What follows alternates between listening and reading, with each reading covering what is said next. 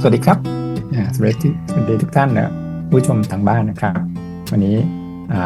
ผมมาเอกภพสิทธิวัฒนะนะครับ แล้วก็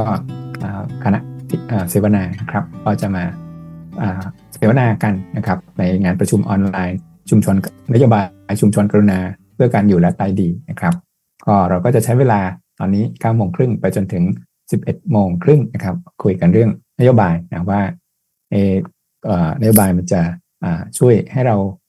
มีสภาพแวดล้อมที่เอื้อต่อการอยู่และตายดีมากขึ้นได้อย่างไรนะครับ อันนี้ผมแนะนำทีมเสวนานะครับ ก็เรียกว่าเอาเอางานศึกษานะครับ ที่ย้อนหลังนะตั้งแต่สองสามปีที่ผ่านมานะครับ แล้วก็รวมถึงงานวิทยานิพนธ์ด้วยนะครับ ก็มาเล่ากันนะครับ มีทีมเสวนาสามคนแล้วก็ผู้ให้ความเห็นสองคนนะครับก็ขอแนะนำนะคนแรกก็ผมเองนะครับ แล้วก็แนะนำคุณธีรนันท์ธีรศิริสินนะครับ เป็นนักวิชาการจากสำนักงานคณะกรรมการสุขภาพแห่งชาติครับ สวัสดีคุณธีรนันท์ครับ สวัสดีค่ะพี่มาสวัสดีผู้ชมทุกท่านค่ะครับก็ท่านที่สามนะครับก็คือดรประชาทิพย์กถาครับจากคณะสังคมศาสตร์มหาวิทยาลัยเกษตรศาสตร์นะครับ วันนี้จะมานำเสนอเรื่องงานวิจัยการดูแลผู้ป่วยระยะท้ายและการตายของคนจนเมืองครับ สวัสดีอาจารย์ประชาทิพย์ครับ สวัสดีครับผู้ชมทุกท่านครับ ครับก็แล้วก็มีผู้ให้ความเห็นสองท่านนะครับ ก็คืออคุณมนาจารุสมจารุสมบูรณ์ครับพี่ซุยประธานกลุ่มพี่ซุเดส แล้วก็มูลนิธิสถาบันวิจัยและพัฒนาชุมชนกรุณาครับสวัสดีพี่ซุยครับสวัสดีค่ะครับแล้วก็ท่านสุดท้ายที่จะมาให้ความเห็นนะครับ ก็พี่เล็กนะครับ คุณนันทพรเตชะประเสริฐ สกุลหัวหน้าศูนย์กับเคลื่อนนโยบายสาธารณะกรุงเทพมหานครสำนักงงานคณะกรรมการสุขภาพแห่งชาตินะครับสวัสดีพี่เล็กครับ สวัสดีค่ะอะครับก็อ่าวันนี้ก็คุยกันนะครับว่ามีการเสนอบทความสามบทความด้วยกันนะครับ แล้วก็อ่าระหว่างบทความก็จะมาให้ความเห็นนะครับ ข้อสังเกตแล้วก็ช่วงสุดท้ายมาคุยกันครับว่าเห็นภาพรวมของการนำเสนอนโยบายแล้วนะมีประเด็นอะไรบ้างนะครับ สำหรับผู้ชมทางบ้านนะครับก็สามารถที่จะคอมเมนต์นะฮะในช่องแชทได้นะครับเห็นประเด็นจากการทำงานในระดับนโยบายแล้วเนี่ยมีความเห็นอะไรหรือว่ามีคำถามอะไรนะครับ ส่งคอมเมนต์มาได้เลยนะครับ งานประชุมวิชาการออนไลน์นี้ครับก็เข้าสู่ครั้งที่ 5 แล้วนะครับ แล้วก็เป็นส่วนหนึ่งของการจัดงานปลูกชุมชนกรุณานะฮะ มากรรมเรียนรู้การพัฒนาชุมชนกรุณาเพื่อการอยู่และตายดีนะครับ เราเรียนรู้การทำงานชุมชนกรุณาทั้งในมิติของการวางแผนดูแลล่วงหน้าครับการดูแลความโศกเศร้าความสูญเสียในโรงเรียนนะการดูแลผู้สูงอายุโดยใช้กรอบแนวคิดชุมชนกรุณาไปพัฒนาไปทำพื้นที่ปฏิบัติการนะครับ แล้วก็สัปดาห์ที่ผ่านมาก็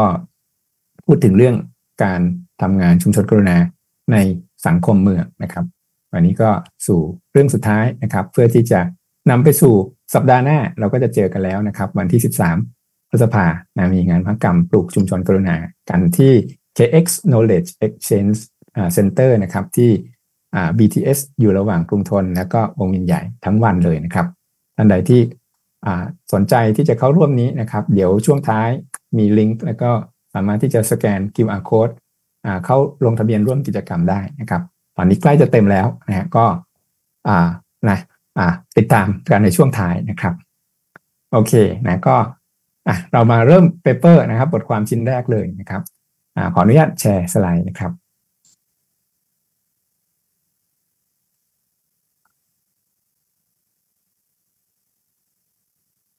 นะนะครับบทความนี้ครับเป็นบทความที่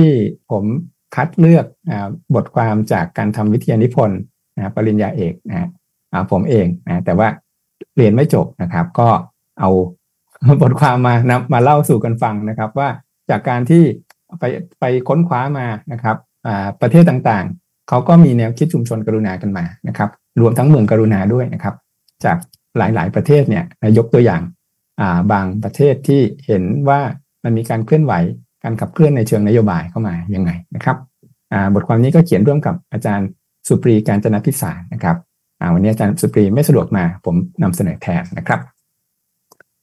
อ่าก่อนที่จะไปสู่รายละเอียดนะครับ เราก็รีแคปนิดหนึ่งนะครับว่า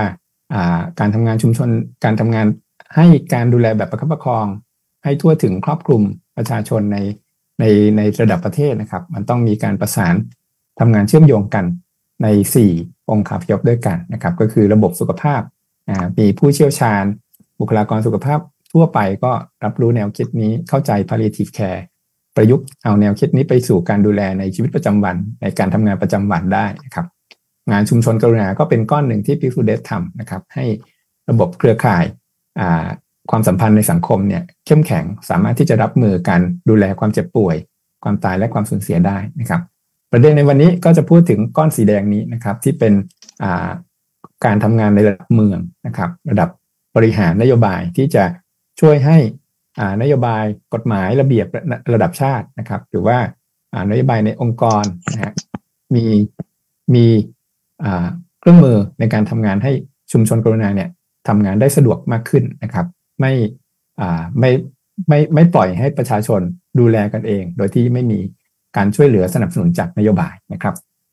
แล้วก็กรอบอันหนึ่งที่เอามาใช้ทำความเข้าใจก็คือวงล้อมแห่งการดูแลนะครับ ซึ่ง ในสี่ครั้งที่ผ่านมาเราก็จะพูดกันเยอะนะครับ ถึงบทบาทของเครือข่ายการดูแลในชุมชนนะครับ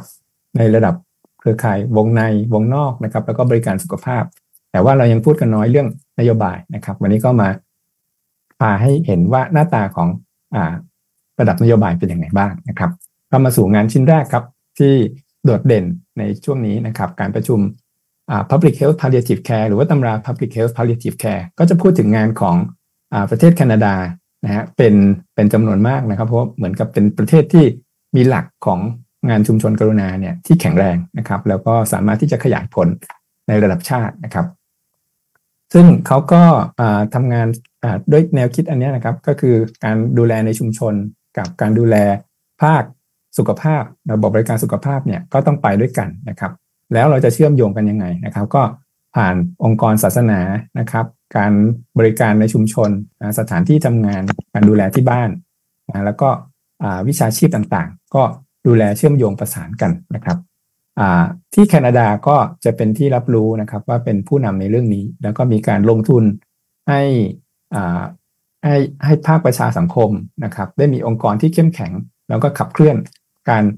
การดูแลแบบประคับประคอง ทั้งในระบบสุขภาพและชุมชนนะครับวันนี้ก็จะมาคุยกันถึงต้นทาง ของการขับเคลื่อนในลักษณะนี้นะครับ ก็คือกฎหมายที่ชื่อว่า Bill C 277นะครับซึ่งหน้าตาของกฎหมายเป็นอย่างนี้ครับเป็นกฎหมายที่เรียบง่ายนะครับ แล้วก็อยู่ในพรบระดับชาตินะของแคนาดานะครับ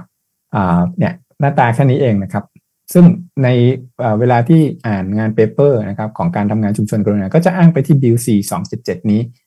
โดยตลอดเลยนะครับ เหมือนกับเป็นกฎหมายที่เข้มแข็ง แล้วก็ได้รับการยอมรับนะจาก คนที่ทำงาน palliative care นะครับว่าเนี่ยเป็นอ่าเป็นเป็นแหล่งอ้างอิงที่ดีนะครับอ่าในการทำงานนะครับอ้างไปมากมาถึงนี้ ซึ่งเข้ามาดูว่าเขาอ้างอะไรนะครับ ก็พบว่าอ้างแค่นี้เองนะครับ คือแนวทางในการพัฒนา palliative care ที่ดีในในแคนาดาเนี่ยเรามีกรอบการทำงานยังไง มีกรอบแค่นี้เองนะประมาณ 7 ข้อนะครับซึ่งระบุไว้ในกฎหมายว่า ในประเทศแคนาดาถ้าจะให้คนเข้าถึง palliative care ควรจะมีอะไรบ้างนะครับ ก็มีแค่นี้นะครับก็คือเขากำหนดครับว่านิยามการดูแลแบบประคับประคองคืออะไรนะครับถ้าจะฝึกอบรมนะให้ความรู้ทั้งในฝั่งบุคลากรและสุขและและภาคประชาชนควรจะรู้อะไรบ้างนะครับกำหนดมาตรวัดครับตัวชี้วัดที่จำเป็นสำหรับการทำงาน palliative care นะครับ ซึ่งเขากำหนดทั้งฝั่งของโรงพยาบาล ฝั่งของระบบบริการสุขภาพนะครับ แล้วก็ฝั่งของชุมชนด้วยนะครับ อันนี้ก็ก็จะชี้ไว้ว่ามันควรจะมีอะไรที่ดีขึ้นบ้าง ตัวเลขอะไรที่สาคัญจำเป็นนะครับสนับสนุนการวิจัยและข้อมูลที่จำเป็นต้องรวบรวมนะครับ ซึ่งทำให้มันมีก็มีทุนนะจากภาครัฐเนี่ยฟีดเข้ามาที่องค์กรวิจัย มหาวิทยาลัย แล้วก็แล้วก็กำหนดว่าข้อมูลอะไรที่ในงานวิจัยเหล่านี้จะต้องรวบรวมบ้างนะครับ มาตรวัดสำหรับการอำนวยการเข้าถึง palliative care ทั่วทั้งประเทศนะครับ ก็คล้าย ๆ กันนะแล้วก็กรอบการทำงานว่าจะทำงาน palliative care นี้นะ จะต้องทำงานบนพื้นฐานของอ best practice นะครับอของอเขาไปดูครับว่าที่ผ่านมาอะไรทำงานได้ดีให้ทำตามนั้นนะครับ ดูว่าอะไรเป็นหลักฐานที่ชี้ว่าอ,อันนี้เป็นอ่าวัดว่า กิจกรรมนั้นเป็นกิจกรรมที่ดีให้ผลลัพธ์ที่มีประสิทธิภาพนะครับ ก็ให้ทำตามนั้นนะครับรวมทั้งกำหนดว่าองค์กรใดบ้างนะที่จะมาขับเคลื่อนการดูแลแบบประคับประคองนะครับ ซึ่งก็ช่วยให้มีองค์กรจำนวนมากครับ เข้ามาอยู่ภายใต้การขับเคลื่อนแผนเหล่านี้นะครับนะมีมีองค์กรทั้งเกิดก็ไปดึงครับว่าองค์กรไหนที่ทำงานเรื่องการศึกษาในงานสาธารณสุขอยู่แล้ว ก็ให้เขาเติมประเด็น palliative care เข้าไปนะครับอองค์กรไหนที่มันยังไม่มีก็ก่อตั้งให้มีขึ้นนะครับ เช่น องค์กร lead นะฮะก็ทำเรื่องอการให้การศึกษาเรื่อง palliative care ทั้งในระบบสุขภาพ แล้วก็ฝั่งประชาชนนะครับ ไปทำงานกับหลักสูตรการศึกษาในระบบที่จะต้องสอนอยู่แล้วนะครับ ในโรงเรียนก็ให้มีประเด็นนี้มากขึ้นนะครับรวบรวมองค์กรภาคประชาชนนะครับ ที่ทำงานเรื่อง self-help group ครับ ดึงมาหมดเลย แล้วก็ชวนให้เขามาทำเนื้อหาทำกิจกรรมที่สร้างความตระหนักให้ความรู้การการดูแลแบบประคับประคองนะครับ รวมทั้งบริการสังคมด้วยครับมีองค์กรพาเลียมแคนาดานะครับอันนี้ก็เป็นองค์กรที่ทำงานคล้ายๆ กับกับพีซูเดสนี่นะฮะแต่ว่าสามารถที่จะทำงานได้ครอบคลุมนะครับ แล้วก็ไม่ลืมนะคนที่อยู่ห่างไกลนะครับประเทศแคนาดาประเทศใหญ่นะครับเขาก็จะแก้ปัญหากันเรื่องคนที่อยู่ห่างไกล นะฮะพื้นที่ชนบทได้ทำยังไงให้เขาเข้าถึง palliative care นะครับ ในระดับรักย่าทำงานกับงานปฐมภูมินะครับร่วมมือกับเฟดคอมมูนิตี้นะครับองค์กรทางศาสนา องค์กรลัทธิความเชื่อนะครับ แล้วก็ร่วมมือกับกลุ่มที่ทำเรื่องการสิทธิในการยุติชีวิตนะครับ โดยมีการแพทย์ที่ช่วยช่วยเหลือนะ medical assisted in dying นะครับในใน palliative care คนทำงานด้านศาสนานะครับ แล้วก็ไม่ลืมที่จะ ทำงานกับกลุ่มเปราะบางด้วยนะครับนะก็เป็นกฎหมายที่รวบรวมเอาพลังทางสังคมทั้งฝั่งบุคลากรสุขภาพ แล้วก็ภาคชุมชนเข้ามาทำงานร่วมกันนะครับ แล้วก็มีนโยบายที่สนับสนุนนะครับมากมายนะอันนี้รวมถึงงานชิ้นต่อมาที่พอมีกฎหมายบิลซีสองเจ็ดเจ็ดนะครับเขาก็กำหนดเนาะว่า เอ๊ะอันหนึ่งที่จะช่วยให้ผู้ป่วยระยะท้ายจากไปได้อย่างสงบ ก็คือมันจำเป็นต้องมีช่วงเวลาของการดูแลระยะท้ายนะครับญาติครอบครัวที่อยู่ในวัยทำงานเนี่ยก็ควรที่จะมีสิทธิ์ลามาดูแลได้นะครับเขาเรียกว่า compassionate care benefit นะครับหรือ compassionate leave นะฮะ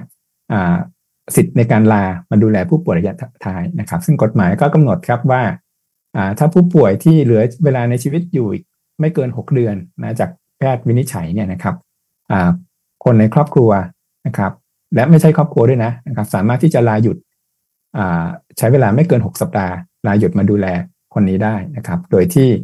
รัฐบาลกลางครับ ก็เป็นคนกำหนดสิทธินี้ แล้วก็พยายามให้รัฐบาลท้องถิ่นครับเขาปฏิบัติตามกฎในในในนี้นะตามปฏิบัติตามกฎหมายที่ที่ที่คุ้มครองสิทธินี้แล้วนะครับ ปรากฏว่าพอมีกฎหมายครับก็มีการทำงานนะเหมือนใน C 2 7 7ครับต้องมีการวิจัยประเมินผลกฎหมายด้วยนะเขาก็พบว่ามีคนจำนวนมากครับที่ไม่รู้สิทธิ์ หรือว่ารัฐบาลกลางครับไม่ไม่ได้สนับสนุนให้มากมากพอจนคนเนี่ยใช้สิทธิ์ที่จะลาหยุดมาดูแลผู้ป่วยระยะท้ายนะครับเขาก็ทำก็มันมันก็ไม่เป็นไปตามสิทธิ์นะที่กฎหมายรับรองนะครับดังนั้นประเทศรัฐบาลกลางครับก็ ก่อตั้งนะครับบริษัทนะสนับสนุนให้มันมีบริษัทเนี่ยมาบังคับนะสนับสนุนสิทธินี้ให้คนจำนวนมากได้เข้าถึงมากขึ้นนะครับ ชื่อว่า Canadian Hospice Palliative Care Association นะครับก็ก่อตั้งหรือว่าเพิ่มงานให้เขาช่วยทำให้คนที่ทำงานอยู่ได้เข้าถึงสิทธินี้มากขึ้นนะครับ เช่นทำระเบียนบริษัทนะฮะว่าบริษัทไหนที่คุ้มครองทำ ที่ส่งเสริมสิทธินี้จนกระทั่งพนักงานสามารถลาหยุดได้นะครับ ก็ให้รางวัลให้การรับรู้นะครับ ชื่นชมยินดีนะฮะแบบนี้บริษัทไหนที่ยังไม่มีก็ช่วยไปตามนะครับจัดเวิร์กช็อปให้ความรู้นะครับ แล้วก็ส่งเสริมสิทธิ์นะให้คนเนี่ยสามารถที่จะลาหยุดไปดูแลผู้ป่วยที่ในครอบครัวได้นะครับ แล้วก็ถามอีกครับเอาแล้วถ้าครอบครัวไม่ไม่มีแล้ว แต่ว่ามีคนรักนะครับ รวมถึงมีสัตว์เลี้ยงจะทํำยังไงล่ะนะครับเขาก็ บริษัทนี้ก็ให้ข้อมูลนะไปไปที่ต้นคนทำนโยบายนะครับ แล้วก็ขยายสิทธิ์ครับว่าถ้าคุณไม่มีพ่อแม่แล้วนะครับแล้วมีเพื่อนที่คุณอะไรล่ะรักนะฮะแล้วก็กำลังจากไปก็ใช้สิทธิ์นี้ได้นะครับ มันก็เป็นการขยายสิทธิ์เติมช่องอสมช่องว่างนะครับ เพื่อให้ให้เจตนาของกฎหมายเจตนาของกฎหมายเนี่ยมันมันครอบคลุมนะครับนะก็แล้วก็ จำเป็นต้องโปรโมท palliative care ด้วยนะครับ เจอช่องว่างอะไร เจออุปสรรคอะไรก็พยายามที่จะแก้ไขปัญหานี้นะด้วยด้วยโดยนโยบายเหล่านี้นะครับ เราก็มีโอกาสที่จะรับรู้การขับเคลื่อนนี้ครับจากองค์กรในทางวิชาการนะครับ ก็ตีพิมพ์ แล้วก็แบ่งปันความรู้มาให้กับประเทศอื่น ๆ ได้มีแนวทางนะที่จะทำทำงานเรื่องนี้นะครับ อันนี้บทความที่ที่สามครับ พูดถึงการทำงานนโยบายที่เป็นอองค์กรให้ความรู้นะครับ การดูแลแบบประคับประคองนะครับ เราก็ไปเจอ last aid course นะครับ ก็เป็นองค์กรอันหนึ่งที่ทำงานเรื่องอ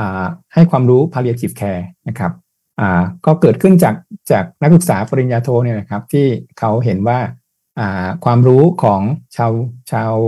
ชาวออสเตรียนะต้นต้นต้น อะไรล่ะประประเทศที่เขาศึกษาอยู่นะครับ ว่าคนจำนวนมากเลยครับ ยังไม่รู้จัก palliative care แล้วจะทำยังไงล่ะให้มีหลักสูตรที่สั้นนะครับกระชับ แล้วก็สามารถที่จะให้ความรู้ประชาชนจำนวนมากได้นะครับ ก็พัฒนานะหลักสูตรนี้จนกระทั่งลงตัวที่หลักสูตร 4 ชั่วโมง ให้ความรู้ basic palliative care นะครับ แล้วก็ทำนะฮะทำตอนแรกทำออนไซต์นะครับ พอโควิดมาก็ลองทำออนไลน์นะครับ แล้วก็ เริ่มมีผู้ที่ได้รับผลประโยชน์จากการเข้ามาเรียนตรงนี้นะครับรวมทั้งเครือข่ายนักวิชาการ จนกระทั่งมีเครือข่ายที่พัฒนาหลักสูตรนี้ แล้วก็แปลภาษานะครับทำให้มัน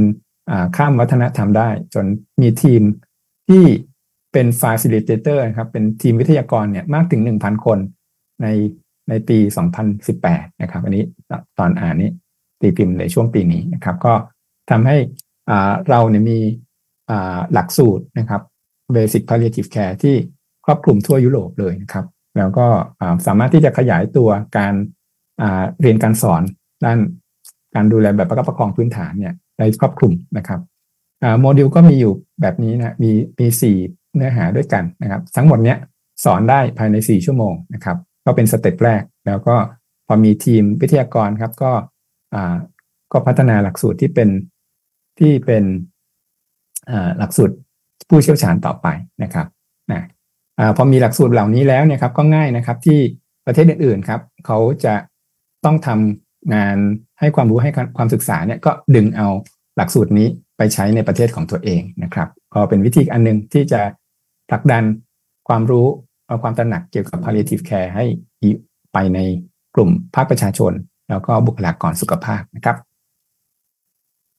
โอเค อันนี้เป็นนโยบายระดับชาตินะนะครับ ต่อไปก็เป็นในในระดับเมืองหรือพื้นที่นะครับ ซึ่งก็มีอยู่นะนะครับ อันหนึ่งที่ผมประทับใจก็คืองานของ Chinese American Coalition for Compassionate Care นะครับงานชิ้นนี้เป็นการพัฒนานโยบายที่มาจากล่างขึ้นบนนะครับของกลุ่มชาวจีน คนที่มีเชื้อสายจีนในประเทศอเมริกานะครับในรัฐแคลิฟอร์เนียนะครับ ที่แคลิฟอร์เนียเนี้ยเขาก็มีงาน palliative care ที่เข้มแข็งแล้วล่ะนะครับ ตอนที่อ่านงานชิ้นนี้นะครับ ปรากฏว่าก็มีกลุ่มหนึ่งครับที่เข้าไม่ถึง palliative care นะครับ ก็คือคนที่มีเชื้อสายจีนในแคลิฟอร์เนียนะครับนี้ก็เกิดขึ้นมาจากผู้นำที่เป็นแพทย์นะครับชวนชาวชวนคนทำงาน palliative care จากเชอจี้ครับมาคุยกันเรื่องอความ ว่องไวทางวัฒนธรรมนะครับทำยังไงให้คนที่มีเชื้อสายจีนเนี่ยเขารับรู้เขารู้จัก palliative care แล้วก็เขาถึงได้มากขึ้นนะครับปรากฏว่าผู้นำที่เป็นแพทย์แล้วมีเชื้อสายจีนนะครับเขาก็พบว่ายังมีคนจีนจำนวนมากครับ ไม่รู้เลยว่า palliative care คืออะไร แล้วสุดท้ายก็ถูกยื้อชีวิตนะในโรงพยาบาลนะครับทั้งนั้นที่ palliative care มีอยู่แล้ว แต่เข้าไม่ถึงเพราะว่าอุปสรรคทางวัดภาษาและวัฒนธรรมนะครับเขาก็รู้ครับว่า ว่ามีช่องว่างเรื่องนี้ใหญ่มากนะครับ ในกลุ่มคนที่มีเชื้อสายสายจีนในแคลิฟอร์เนียนะครับก็เลยก่อตั้งองค์กรที่ชื่อว่า CACCC มากขึ้นนะตั้งองค์กรนี้มาเพื่อถมช่องว่างปิดช่องว่างตรงนี้นะครับ วิธีการก็คล้ายๆกับที่พี่ฟูเดทำนะฮะก็คืออเราก็มาก็รวบรวมเครือข่ายครับที่อยู่ในฝั่งของการแพทย์นะครับ แล้วก็ฝั่งของชุมชนชาวจีน วัฒนธรรมจีน ให้รู้จัก palliative care และรู้จักซึ่งกันและกันนะครับซึ่งมันก็จะทำให้เขาองค์กรนี้ได้ข้อมูลครับว่าควรจะทำยังไงดีนะครับ รวมทั้งมีทรัพยากรที่เป็นเครือข่ายการดูแลในชุมชนชาวจีนเนี่ยมาร่วมมือกันนะครับจัดอบรมให้ความรู้ผลิตสื่อนะครับ แล้วก็สอดแทรกเนื้อหา palliative care ลงไปในสื่อที่คนจีนดูนะครับ ไม่ว่าจะเป็นหนังสือพิมพ์หรือว่าทีวีนะฮะการอบรมต่างๆนะครับ มีชมรมคนจีนที่ไหน palliative care ไปที่นั่นนะครับ ซึ่งก็ทำให้รวมทั้งระบบอาสาสมัครด้วยนะนะครับ ให้ชาวจีนดูแลเรียนรู้ death literacy ผ่านการดูแลนะครับผ่านการเป็นอาสาสมัครนะครับจนกระทั่งความรู้ความตระหนักเรื่องนี้ในแคลิฟอร์เนียเนี่ยดีขึ้นนะครับ ชาวจีนก็สามารถที่จะเข้าถึง palliative care ได้มากขึ้นนะครับ มันมีเอกสารที่เป็นภาษาจีนแนะนำ palliative care นะครับ มีกลุ่มคนที่เป็นคนจีนเป็นอาสาสมัครนะครับ รวมทั้ง ฝั่งที่คนองค์กร CACCC นี่ก็ต้องไปอบรมนะครับ ฝั่งที่เป็นบุคลากรชาวอเมริกานะในแคลิฟอร์เนียเนี่ยให้รู้จักวัฒนธรรมของชาวจีนด้วยว่าระยะท้ายของชีวิตเนี่ยเขามีความเชื่อออย่างไรนะครับจะดูแลอย่างไรให้คนจีนรู้สึกได้รับการดูแลที่ดีนะครับ ได้รับความเคารพนะตามความเชื่อวัฒนธรรมคนจีนนะครับทำทั้งสองฝั่งนะฮะก็สุดท้ายก็ทำให้ คนจีนในในแคลิฟอร์เนีย มีโอกาสเข้าถึง palliative care มากขึ้นนะครับ แล้วก็เป็นเป็นองค์กรที่ช่วยขยายงานในลักษณะนี้ไปยังรัฐอื่น ๆด้วยนะครับอตอนนี้งาน CATTC ก็มีสายด่วนนะครับที่แล้วก็คนที่ไปช่วยทำงานชุมชนกรุณา ระหว่างชุมชนชาวจีน กับผู้ให้บริการสุขภาพในรัฐอื่น ๆ ด้วยนะครับ ก็เป็นการขยายงานจากล่างขึ้นบนนะจากอินไซต์จากความเข้าใจที่มาก นะครับ ความเข้าใจที่ลึกซึ้งนะครับ แล้วก็ขยายออกไปได้ ให้คนกลุ่มน้อย คนชาติพันธุ์นะครับ คนที่มีวัฒนธรรมเฉพาะเข้าถึงการดูแลที่มีอยู่แล้วในระบบสุขภาพนะครับงานนี้ก็น่าประทับใจนะครับ อีกกลุ่มหนึ่งครับก็เป็นกลุ่มที่ทำงานชุมชนกรุณาในระดับเมืองนะครับ ของกลุ่มประเทศลาตินอเมริกาโครงการ All with You นะครับแต่ถ้าในคนละตินก็จะใช้ภาษาสเปนครับ todos contigo นะครับเขาก็ทำแบบนี้นะฮะเริ่มจากประเทศสเปนนะครับที่เขามีกองทุน New Health Foundation นะครับที่จะชวนให้ภาคประชาชนได้เข้าถึงเข้าถึงการดูแลสุขภาพนะแล้วก็นั่งงานหนึ่งก็คือการเข้าถึง palliative care นะครับวิธีการก็คือว่าเขาใช้แนวทางแบบนี้นะมีมีมันเป็นงานวิจัยเชิงปฏิบัติการแบบมีส่วนร่วมในระดับเมืองเลยนะครับ participatory action research นะครับเริ่มจากการทบทวนสถานการณ์ของชาวสเปนนะครับการสร้างผู้นำนะฮะก็คล้ายๆ กับงานของ CACCC นะครับมีผู้นำที่ช่วยที่มาวิเคราะห์ปัญหา วิเคราะห์สถานการณ์นะการดูแลระยะท้าย สถานการณ์การตายในประเทศนะครับในเมืองไม่ใช่ประเทศนะแล้วก็พัฒนากิจกรรมกันเพื่อที่จะปิดช่องว่างของสถานการณ์นั้นๆครับแล้วก็พอทำสามอย่างนี้แล้วเขาก็ ระบุได้ว่ากิจกรรมที่ควรทำก็มีประมาณนี้นะครับ ให้ความรู้เชื่อมโยงเครือข่ายการดูแล ระดมทุนมาทำกิจกรรม พัฒนาระบบส่งต่อนะครับทำข้อมูลเครือข่ายการดูแลที่ทั้งเป็นทางการและไม่เป็นทางการนะครับ วิธีการในการประเมิน แล้วก็ไม่ลืมกลุ่มเปราะบางนะครับเพราะอุ๊บอันนี้เป็นกรอบที่นะมาจาก PSPC นะครับ Public Health Palliative Care และที่วิฟูเดใช้อยู่นะครับ ก็เป็นโปรเจกต์ลักษณะนี้นะครับที่ ขยายตอนแรกจะอยู่ในสเปนนะครับ อยู่ในถ้าจำไม่ผิดก็เมืองเมืองบาร์เซโลนานะครับ และอีกเมืองหนึ่งเล็ก ๆ นะครับเขามักจะมักจะเริ่มจากเมืองเล็ก ๆ ก่อน เพื่อที่จะทำวิจัยประเมินผลว่ามันคุ้มค่าไหมเราได้ผลจริงหรือเปล่านะครับทำไปในเมืองหนึ่งแล้วก็จะข่าวก็จะกระจายออกไปนะจากสื่อบ้าง หรือว่าจากงานทางวิชาการบ้างนะแล้วก็ประเทศที่ใช้ภาษาเดียวกันนะครับ ในกลุ่มละตินอเมริกาได้ยินข่าวดีนะครับ ก็หยิบเอาไป นะเอาทั้งทั้งแนวคิดแล้วก็ทั้งผู้เชี่ยวชาญผู้ให้คำปรึกษาไปยังประเทศของกลุ่มอเมริกาใต้นะครับ แล้วก็ทำโครงการโตโรสของติโกนะฮะในประเทศต่างๆทีละเมืองทีละเมืองเมืองแบบนี้นะครับอ่าก็เป็นวิธีการหนึ่งในการทำนะซึ่งสอดคล้องกับกับอีกประเทศหนึ่งคือของไต้หวันนะครับ ก็เริ่มจากอ่าคล้าย ๆกันเลยนะครับ เป็นชุมชนกรุณาในเมืองชื่อหลินนะครับ ถนนชื่อหลินโอสตรีทครับ ที่นี่ครับมีเสน่ห์นะก็คือว่าในในชุมชนกรุณาประเทศอื่นๆนะครับ มันจะเริ่มจากคนที่สนใจเรื่องนี้นะมักจะเป็นนักวิชาการหรือว่าอาจารย์นะครับ แต่ว่าที่ไทเปครับเริ่มจากผู้บริหารนโยบายเมืองเลยนะครับ แล้วก็รัฐมนตรีกระทรวงสาธารณสุขเลยนะครับ ที่เขาก็ติดตามงาน palliative care แล้วก็ติดตามงานชุมชนกรุณานะครับของงาน public health palliative care อยู่นะครับเขาก็มีจุดเริ่มต้นจากการเชิญ อาจารย์อารันคิเลเฮียนะครับมาเป็นผู้นำ public health palliative care เลยนะครับ มาบรรยายที่ไทเปนะครับ เจ้าภาพก็คือกระทรวงสาธารณสุขเลยนะครับมาบรรยายแล้วก็ถือโอกาสนะครับ เชิญอาจารย์อารันนะช่วยมาเป็นกำลังใจนะครับ แล้วก็ให้ให้ให้คำปรึกษาด้วยว่าถ้าจะทำงานในเมืองไทเปเนี่ยทำไงดีนะครับอ่าเขาก็เลือกอย่างนี้ว่าขออ่าตีกริดนะครับว่า ขอบเขตที่เฉพาะเจาะจงนะฮะจะที่จะทำชุมชนกรุณาเนี่ยทำอะไรได้บ้างนะครับ แล้วก็ทำขึ้นมาเลยนะครับ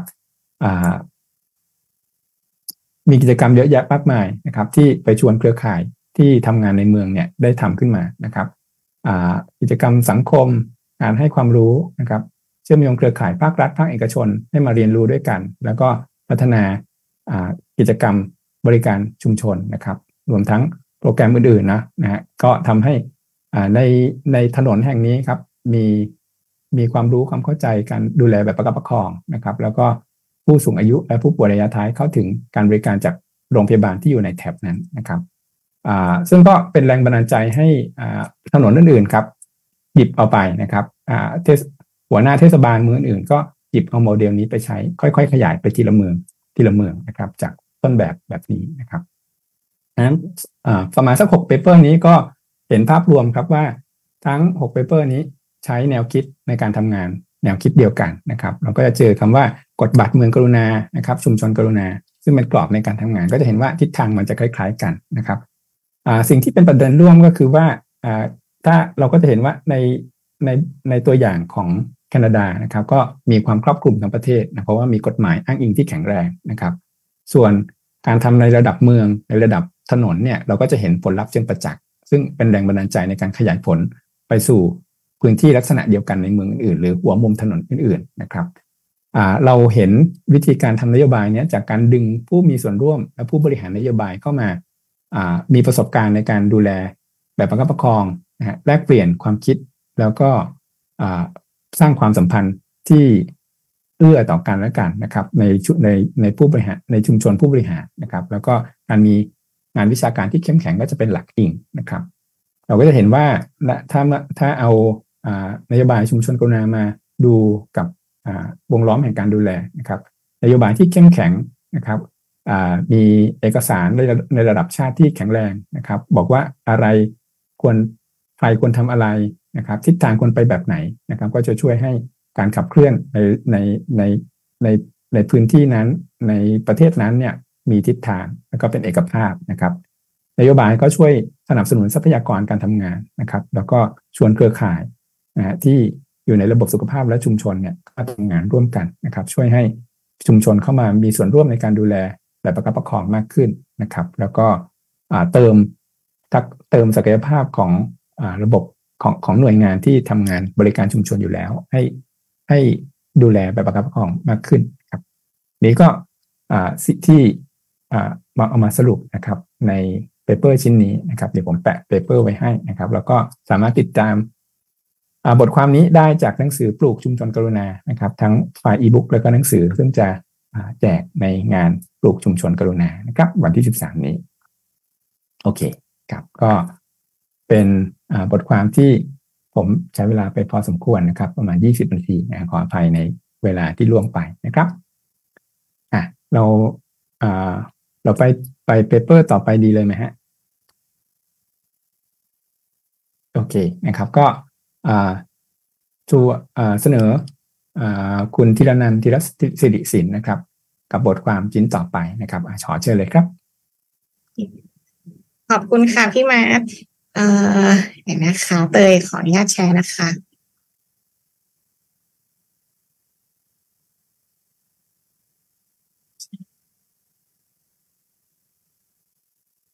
โอเคค่ะ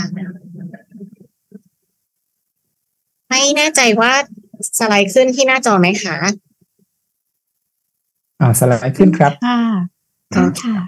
ค่ะขอบคุณค่ะ เอ่อ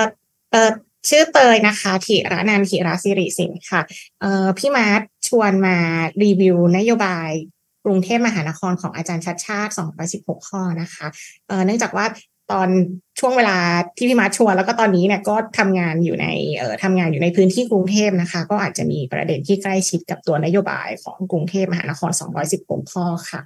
เอ่อคิดว่าบทความชิ้นนี้ก็น่าจะเป็นระดับที่เป็นบทความที่ต่อเนื่องลงมาจากที่พี่มาร์ทได้นำเสนอไปที่เป็นของนานาชาติใช่ไหมคะในบทความชิ้นนี้เนี่ยก็จะ ลองนำเสนอว่าถ้าเราจะลองดูเรื่องออกฎบัตรเมืองกรุณา หรือว่า compassionate city charter ซึ่งมี 13 ข้อเนี่ย ลองเอามาเปรียบเทียบหรือเอามารีวิวร่วมกันกับนโยบาย 216 ข้อออจะมีข้อสังเกตหรือข้อเสนอแนะอะไรบ้างในตัวนโยบายนะคะ ที่จะมีความใกล้ชิดกันไหมกับกฎบัตรเมืองกรุณา หรือมีความเป็นไปได้มากน้อยแค่ไหนที่นโยบายของผู้ว่าจะไปด้วยกันได้กับกฎบัตรเมืองกรุณานะคะ ในตัวของการรีวิวนโยบายของอาจารย์ชัดชาตินะคะเตยเลือกมารีวิวสองส่วน ส่วนแรกก็คือนโยบาย 216 ข้อ ส่วนนี้เป็นนโยบายที่มาจากการนำเสนอตอนช่วงก่อนเลือกตั้งนะคะ ก็อยู่ในเว็บไซต์ w w w c h a t c h a t com นะคะ ตัวนโยบายของ 216 ข้อนี้เนี่ยก็จะแบ่งเป็นหมวดทั้งหมด 9 หมวดนะคะ หรือว่าเป็นนโยบาย 9 ด้าน 9 ดีนะคะ กับอีกส่วนหนึ่งที่เตยเลือกมารีวิวด้วยเนี่ยก็คือเป็นนโยบายที่เกิดขึ้นหลังจากที่ อาจารย์ชัดชาติได้รับตำแหน่งคือหลังการเลือกตั้งไปแล้วนะคะ ซึ่งในช่วงระยะเวลาที่เตยได้หยิบมาช่วงเวลาที่หยิบมารีวิวเนี่ยก็คือเป็นช่วงมิถุนายนถึงพฤศจิกายนปี25ต้องเป็น 65 นะคะ แต่เขียนเลขผิด ซึ่งก็เป็นช่วงระยะเวลา 6 เดือน หลังจากทำงานมาของทีมกทมชุดใหม่นะคะ แล้วก็หลังจากนั้นเนี่ยเตยก็จะลองมาให้ลองมาให้ข้อสังเกตหรือว่าข้อเสนอแนะดูนะคะว่า นโยบายของกทมกับกฎบัตรเมืองกรุณาจะเป็นยังไงนะคะ ก่อนอื่นจะลองรีแคปเรื่องออกฎบัตรเมืองกรุณานะคะ หรือว่า compassionate city charter เเป็นกฎบัตรเมืองกรุณาเนี่ยเเข้าใจว่าตั้งต้นมาจากศาสตราจารย์อาจารย์อลันใช่ไหมคะกับอาจารย์จูเลียนอาเบลซึ่งเเป็นกลุ่มทำงาน compassionate เอ่อ compassionate community ที่อังกฤษนะคะ ก็ยกร่างนี้เอาไว้ตอนประมาณปี 2020 ค่ะกฎบัตรเมืองกรุณาเนี่ยก็มันเกี่ยวเนื่องกับแนวคิดของเมืองกรุณานะคะ ที่เป็นเมืองที่ตระหนักว่าการดูแลผู้ที่อยู่ในช่วงเวลาท้าทายของชีวิต เช่น ผู้ที่เอ่อเหลือเวลาในชีวิตอันสั้นนะคะ หรือผู้ที่เจ็บป่วยเรื้อรัง ผู้ที่อยู่กับความพิการมาอย่างยาวนานเนาะผู้ที่โศกเศร้าสูญเสีย หรือผู้ที่เป็นผู้ที่ดูแลผู้อื่นเนี่ย มืองเมืองนี้เนี่ยจะตระหนักเมืองกรุณาจะตระหนักว่าผู้คนดังกล่าวเหล่านี้เนี่ยเเราทุกคนควรจะต้องเข้ามามีส่วนร่วมในการดูแล แล้วก็เป็นความรับผิดชอบของทุกคน มันไม่ใช่หน้าที่ของบุคลากรสาธารณสุข หรือว่าคนใดคนหนึ่งนะคะ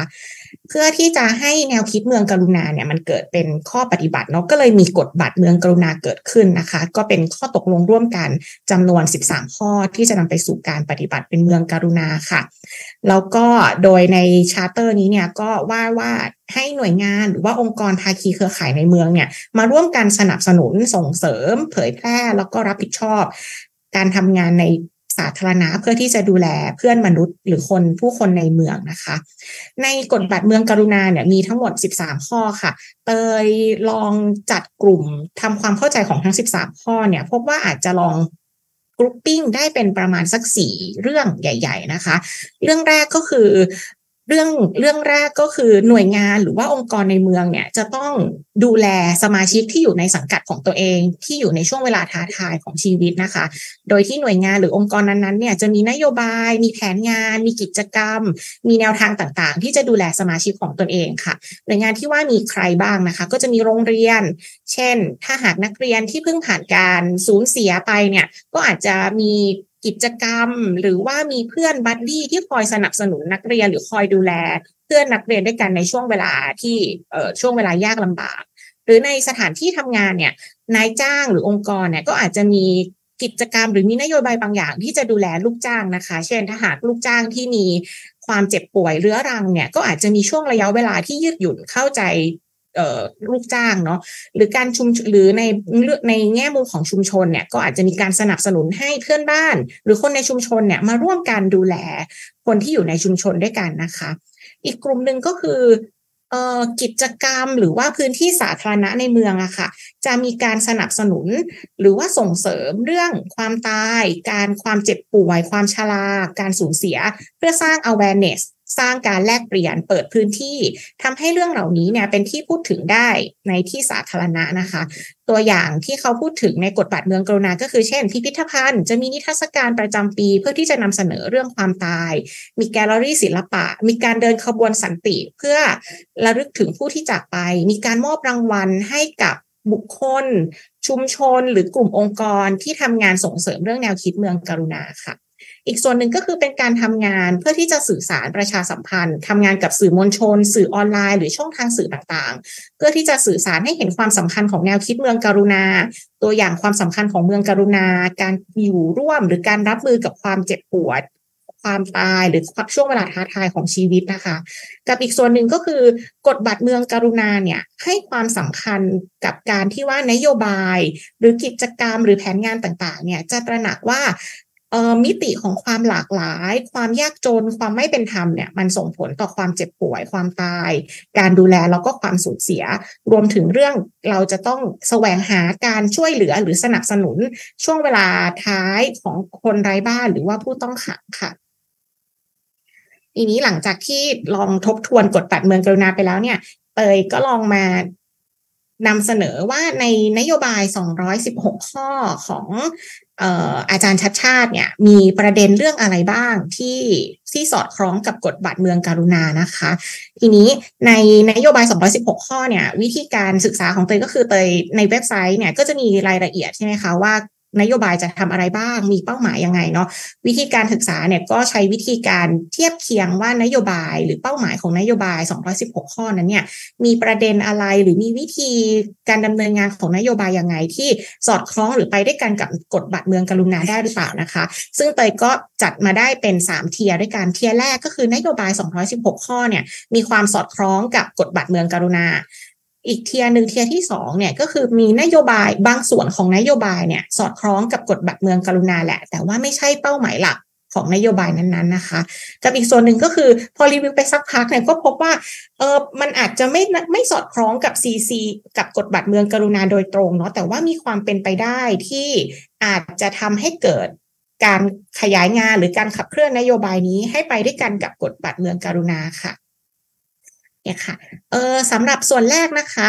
นโยบายที่สอดคล้องกับ CCC เนี่ยก็พบว่านโยบายส่วนนั้นเนี่ยก็คือนโยบายกลุ่มสุขภาพดีค่ะ เตยพบว่ามีนโยบายประมาณสักหกด้านหกนโยบายนะคะที่น่าจะตรงกันกับกฎบัตรเมืองการุณานะคะ ซึ่งก็คือในส่วนของออหน่วยงานหรือองค์กรในสังกัดเนี่ย จะหน่วยงานองค์กรเนี่ยจะดูแลสมาชิกในสังกัดของตัวเองนะคะ ซึ่งส่วนใหญ่แล้วเนี่ยในช่องนี้เนี่ยก็คือเป็นกลุ่มของการดูแลกันในชุมชนนะคะ ในทางกระดาษสีชมพูเนี้ยค่ะ เป็นเรื่องของการเอ่อการทำงานนโยบายสุขภาพดีที่เกี่ยวข้องกับเรื่องระบบบริการสาธารณสุขค่ะ นโยบายของอาจารย์ชัดชาติเนี่ยมุ่งเน้นเกี่ยวกับเรื่องการทำให้บริการสาธารณสุขเนี่ยเข้าไปอยู่ในชุมชนเข้าไปอยู่ในบ้านนะคะ เออโดยที่ทำให้คนในชุมชนเนี่ยไม่ต้องลำบากกับการเดินทาง หรือไม่ต้องเสียเวลาที่โรงพยาบาลใหญ่เนาะก็เลยพยายามจะทำให้คนเนี่ยเข้ามาใกล้ชิดกับ ทำให้ศูนย์บริการสาธารณสุข หรือว่าทำให้ระบบบริการเนี่ยเข้าไปใกล้ชิดกับชุมชนหรือคนให้มากนะคะ ตัวอย่างนโยบายในด้านนี้เนี่ยเช่นการยกระดับศูนย์บริการสาธารณสุข เพิ่มการรักษาให้ครอบคลุมมากขึ้น เพิ่มระยะเวลาการเปิดปิด เพิ่มทรัพยากรนะคะ หรือเป็นการใช้เทคโนโลยีเข้ามา เช่นการใช้เเรื่องนโยบายหมอถึงบ้าน telemedicine ที่จะให้ไม่ต้องไปที่โรงพยาบาลเนาะใช้วิธีการ โทรศัพท์คุยกันกับแพทย์ระยะทางไกลนะคะ แล้วก็ใช้วิธีการจัดส่งยาถึงที่บ้าน หรือการใช้รถตรวจสุขภาพเชิงลุกนะคะ ที่เข้าไปในชุมชนตรวจคัดกรองสุขภาพกับอีกส่วนหนึ่งก็คือเตยพบว่าเป็นนโยบายในกรอบฝั่งสีฟ้าม่วงๆเนี่ยนะคะ เป็นส่วนที่การสนับสนุนให้คนที่อยู่ในชุมชนเนี่ยเข้ามามีส่วนร่วมในการดูแล ในการดูแลคนในชุมชนด้วยกันเองนะคะ อย่างนโยบายที่เห็นชัดเนี่ยก็คือเรื่องขยายโครงการโรงพยาบาลหนึ่งหมื่นเตียง นโยบายนี้เนี่ยไม่ไม่ใช่การสร้างโรงพยาบาลเพิ่ม แล้วก็ให้มีเตียงหนึ่งหมื่นเตียงนะคะ แต่ว่าเป็นนโยบายที่ทำให้ทำให้ที่บ้านเนี่ยทำให้เตียงที่บ้านเนี่ยเป็นเตียงที่เอ่อเป็นเตียงที่ทำให้เตียงที่บ้านเป็นเตียงในโรงพยาบาลนะคะ ก็คือมีการใช้พวกเทคโนโลยี telemedicine เนี่ย ให้ผู้ป่วยเนี่ยไม่ต้องมาโรงพยาบาลเนาะนอนพักนอนอยู่ที่บ้านได้ แล้วก็เอาเทคโนโลยีเอาการแพทย์เข้าไปที่บ้านนะคะ ขณะเดียวกันเนี่ยนโยบายนี้เนี่ยก็เป็นนโยบายเดียวที่พูดถึงเรื่องการดูแลผู้ป่วยระยะท้าย หรือการดูแลแบบประคับประคอง ด้วยการที่นโยบายนี้เนี่ยจะสนับสนุน แล้วก็ส่งเสริมให้อาสาสมัครสาธารณสุข หรือว่าอสสรวมถึงผู้ดูแลเนี่ยไปพัฒนาศักยภาพหรือว่าอบรมให้มี ความรู้แล้วก็มีทักษะในการดูแลผู้ป่วยที่บ้านนะคะ กับอีกอันนึงก็คือนโยบายอาสาสมัครเทคโนโลยีสำหรับคนกรุงเทพหรืออสอทนะคะเออนโยบายนี้เนี่ยว่าด้วยเรื่องการที่ให้คนในชุมชน โดยเฉพาะคนรุ่นใหม่เนี่ยที่มี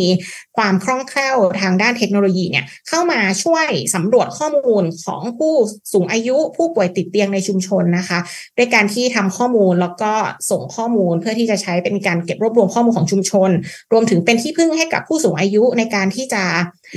ดูแลหมายถึงในการที่จะทำให้ผู้สูงอายุเนี่ยเข้าถึงระบบสวัสดิการต่างๆ ที่ต้องลงทะเบียนผ่านเทคโนโลยีนะคะแล้วก็นอกจากนั้นอีกนโยบายหนึ่งก็คือเป็นนโยบายชมรมผู้สูงอายุนะที่จะให้นโยบายนี้เนี่ยว่าด้วยเรื่องการสนับสนุนให้มีการรวมกลุ่มกันเป็นชมรมผู้สูงอายุ แล้วก็เพื่อที่จะให้ผู้สูงอายุเนี่ยได้มาใช้กิจกรรมใช้เวลาว่างด้วยกันนะคะ อันนี้เตยคิดว่าก็จะเป็นกลุ่มนโยบายสุขภาพดีที่สนับสนุน เกี่ยวกับเรื่องให้คนเนี่ยได้มามีส่วนร่วมในการดูแลการโดยเฉพาะในช่วงเวลาเจ็บป่วย ซึ่งก็แบ่งเป็นสองส่วนอย่างที่เตยนำเสนอไปเมื่อสักครู่นะคะ กับอีกส่วนหนึ่งค่ะ คือนโยบายเทียที่สองที่ว่าด้วยเรื่องเอ่อบางส่วนของนโยบายมันมีการพูดถึงประเด็นที่เกี่ยวข้องกับกฎบัตรเมืองกรุณา แต่อาจจะไม่ใช่เป้าหมายหลักนะคะ ส่วนนั้นก็คือนโยบายเรื่องการดูแลคนไร้บ้านนะคะ ส่วนนี้เนี่ยไปพบว่านโยบายของ อาจารย์ชาชาเนี่ยมีประมาณสักหกนโยบายได้นะคะ ที่ว่าด้วยเรื่องการดูแลคนไร้บ้าน อาจจะแบ่งเป็นได้ประมาณสักสามกลุ่มในนโยบายกลุ่มนี้นะคะ กลุ่มแรกก็คือการให้ความช่วยเหลือเฉพาะหน้ากับคนไร้บ้านนะคะ เช่น การเปิดบ้านอุ่นใจ หรือการเปิดศูนย์พักพิงชั่วคราว ที่ปลอดภัยให้กับคนไร้บ้าน คนไร้บ้านสามารถมา พักอาศัยมาตรวจสุขภาพ มาตรวจเช็คสิทธิ์ได้ที่ที่นี่นะคะ รวมถึงการจัดระบบช่วยเหลือคนไร้บ้านให้มีประสิทธิภาพ เช่นมีความต้องการอะไรก็จะสำรวจ แล้วก็ให้ความช่วยเหลือที่เป็นเฉพาะหน้านะคะกับอีกส่วนหนึ่งก็คือมีการดำเนินการที่เป็นเชิงรุกก็คือการจัดชุดตรวจปฏิบัติการสำรวจคนไร้บ้าน แล้วก็การตรวจสอบสิทธิ์ แล้วก็สวัสดิการของคนไร้บ้านค่ะ นอกจากนั้นเนี่ยนโยบายอีกชุดหนึ่งก็คือว่าด้วยเรื่องการจัดทำฐานข้อมูลหรือห้องเช่า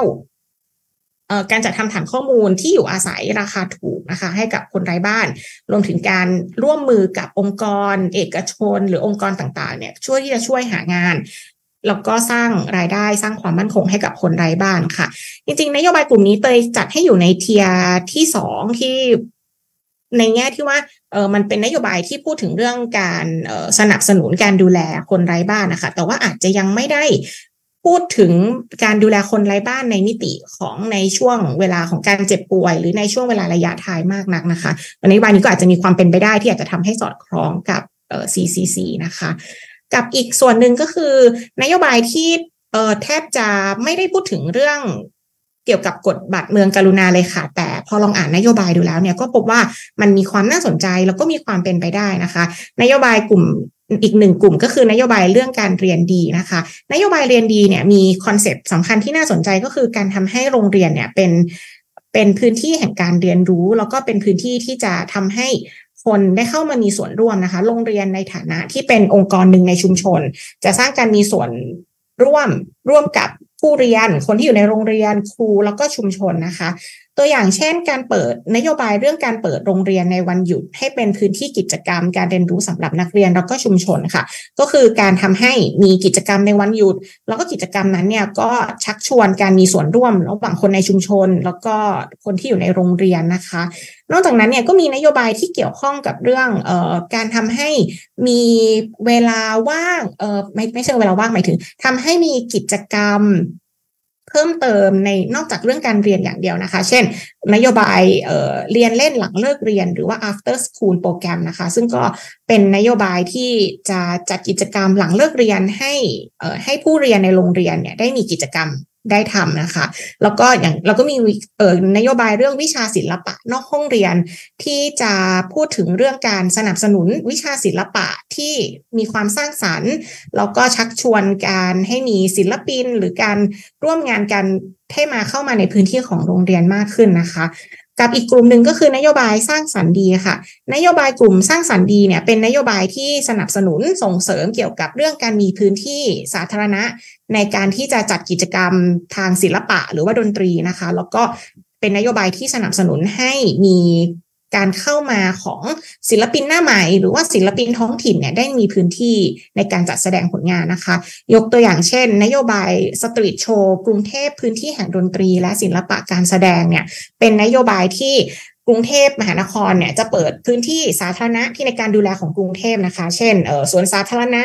ป้ายรถเมล์เออสถานีรถไฟฟ้าหรือหอศิลป์นะคะ ให้มีให้เป็นพื้นที่ที่ให้ประชาชนหรือศิลปินเนี่ยเข้าถึงได้ง่ายขึ้น แล้วก็สามารถมาจัดแสดงผลงานได้นะคะกับอีกนโยบายหนึ่งก็คือเช่นนโยบายเรื่องการจัดแสดงศิลปะกลางแจ้ง ทุกมุมเมืองให้เป็นพื้นที่ศิลปะ อันนี้ก็เป็นนโยบายที่จะทำให้สนับสนุนให้ทุก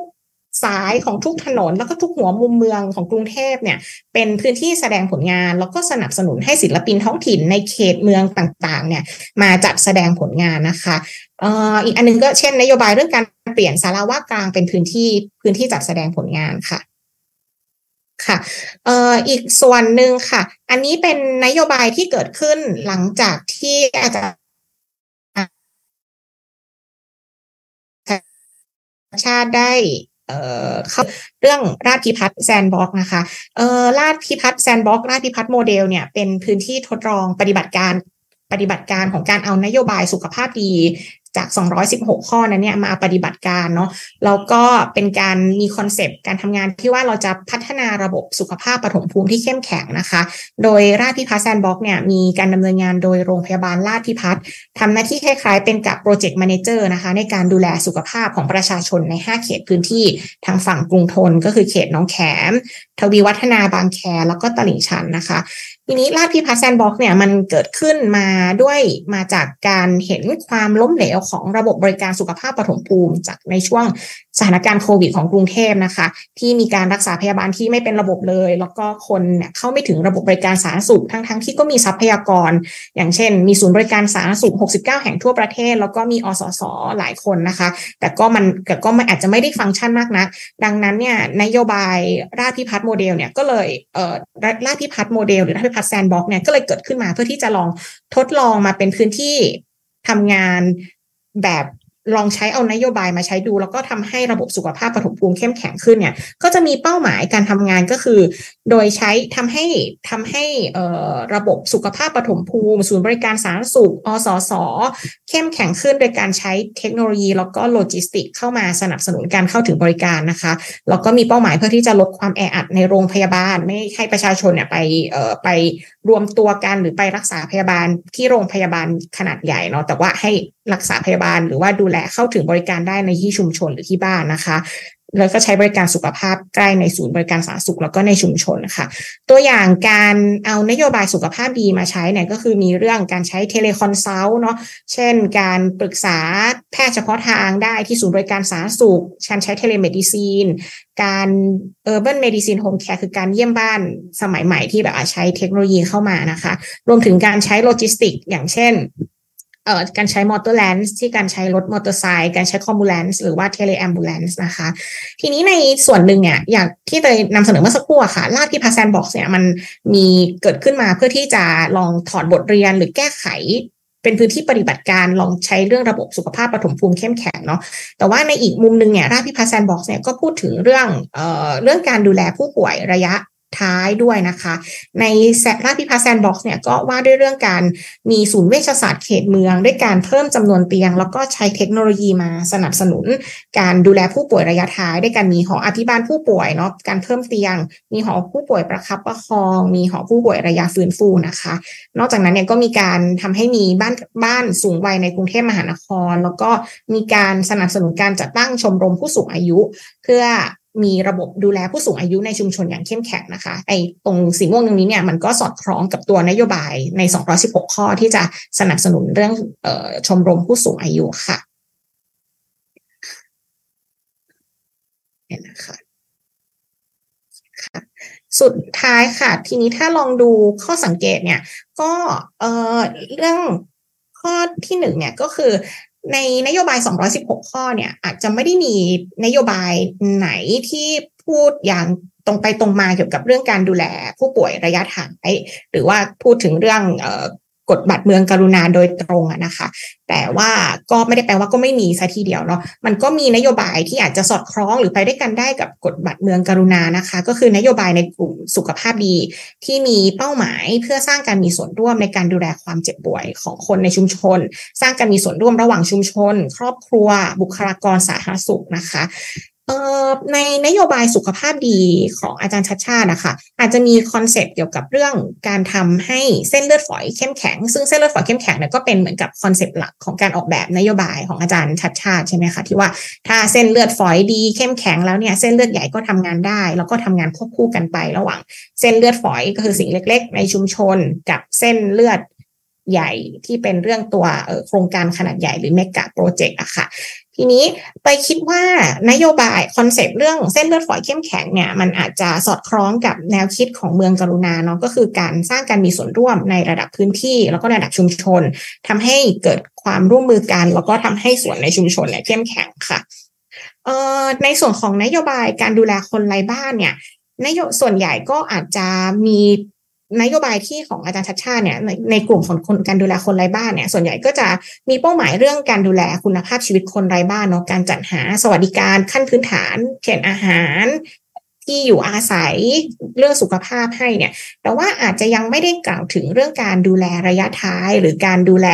ในช่วงเวลาท้าทายของคนไร้บ้านมากนักนะคะ ขณะที่นโยบายที่น่าสนใจแล้วก็มีความเป็นไปได้ที่จะทำให้ ไปด้วยกันกับเมืองการุณาเนี่ยก็คือเป็นกลุ่มนโยบายเรียนดีกับนโยบายสร้างสารรค์ดีค่ะอย่างที่เตยนำเสนอเมื่อสักครู่ก็คือกลุ่มนโยบายเรียนดีเนี่ยคือการสนับสนุนให้โรงเรียนเนี่ยเป็นพื้นที่การเรียนรู้ สร้างการมีส่วนร่วมของผู้เรียนระหว่าง นอกจากนั้นเนี่ยก็การมีส่วนร่วมระหว่างคนในโรงเรียนแล้วก็ชุมชนด้วยเนี่ย มันอาจจะมีความเป็นไปได้ที่อาจจะทำให้ เหมือนกับ concept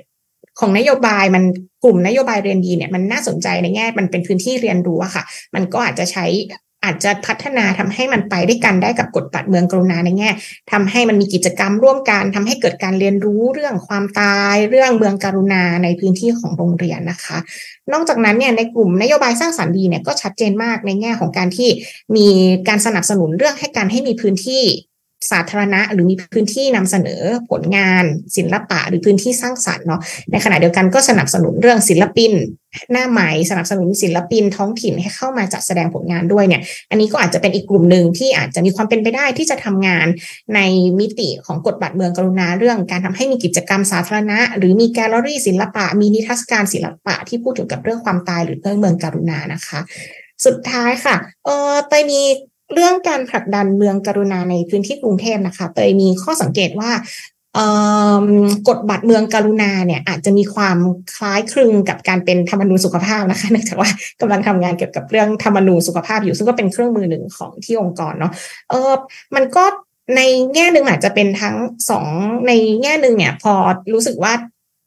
กฎบัตรเมืองกรุณามันเป็นข้อตกลงร่วมกันใช่ไหมคะเราก็อาจจะมีความคล้ายกันกับธรรมนูญสุขภาพระดับเขตก็ได้ ซึ่งตอนนี้ธรรมนูญสุขภาพระดับเขตในพื้นที่กรุงเทพเนี่ยก็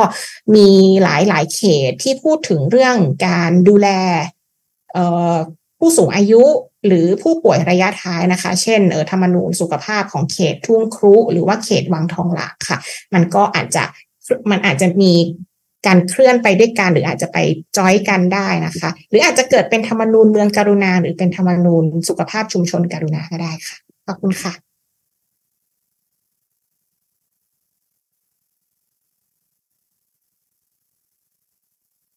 ขอบคุณคุณเทียนนันครับขอบคุณเตยที่แชร์นะครับทางในการมอนิเตอร์นโยบายนะว่าสิ่งที่ผู้บริหารเมืองนะได้ เสนอไว้ว่าจะทำอะไรนะครับ แล้วสอดคล้องกับสิ่งที่กลุ่มชุมชนกรุณาอยากจะเห็นนะครับ มันมีความเหลื่อมความสอดคล้อง แล้วก็ความเป็นไปได้ที่จะร่วมมือหรือว่าเพิ่มเติมเนื้อหาเพิ่มเติมกิจกรรมในเมืองนี้นะครับเราจะทํำยังไงได้บ้างนะครับ ก็เป็นการสาธิตนะครับ ซึ่งก็อาจจะเอากรอบแบบนี้ไปดูนะครับว่าในเทศบาลของเราในองค์กรของเราครับ มีประเด็นอะไรที่ ช่วยสนับสนุนการดูแลระยะท้ายและการดูแลการตายนะครับ อย่างไรบ้างนะครับ ก็เอาแนวทางแบบนี้ไปวิเคราะห์นโยบายของตัวเองได้นะครับเดี๋ยวเราไปที่อาจารย์ A นะครับ เราค่อยกลับมามาวิเคราะห์วิจารณ์นะครับ แล้วก็ให้ความเห็นกันนะครับ ก็ขอเชิญอาจารย์ A ครับดรประชาธิปกตากระทานครับ กับงานวิจัยเรื่องการดูแลผู้ป่วยระยะท้ายและการตาย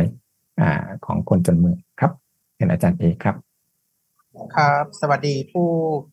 ชมทุกท่านอีกครั้งหนึ่งนะครับได้ยินเสียงผมชัดไหมครับ ชัดเจนได้ยินชัดครับโอเคครับ ขอบคุณครับ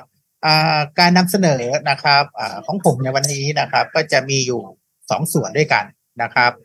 ก่อนที่ผมจะเชื่อมโยงไปสู่เรื่องของนโยบายชุมชนกรุณานะครับ เพื่อการอยู่แล้วก็ตายดีในมุมมองของผมเนี่ยนะครับ ผมจะเริ่มต้นนะครับด้วยการ เล่าให้ฟังเกี่ยวกับงานวิจัยนะครับ ที่ผมศึกษาเรื่องของการดูแล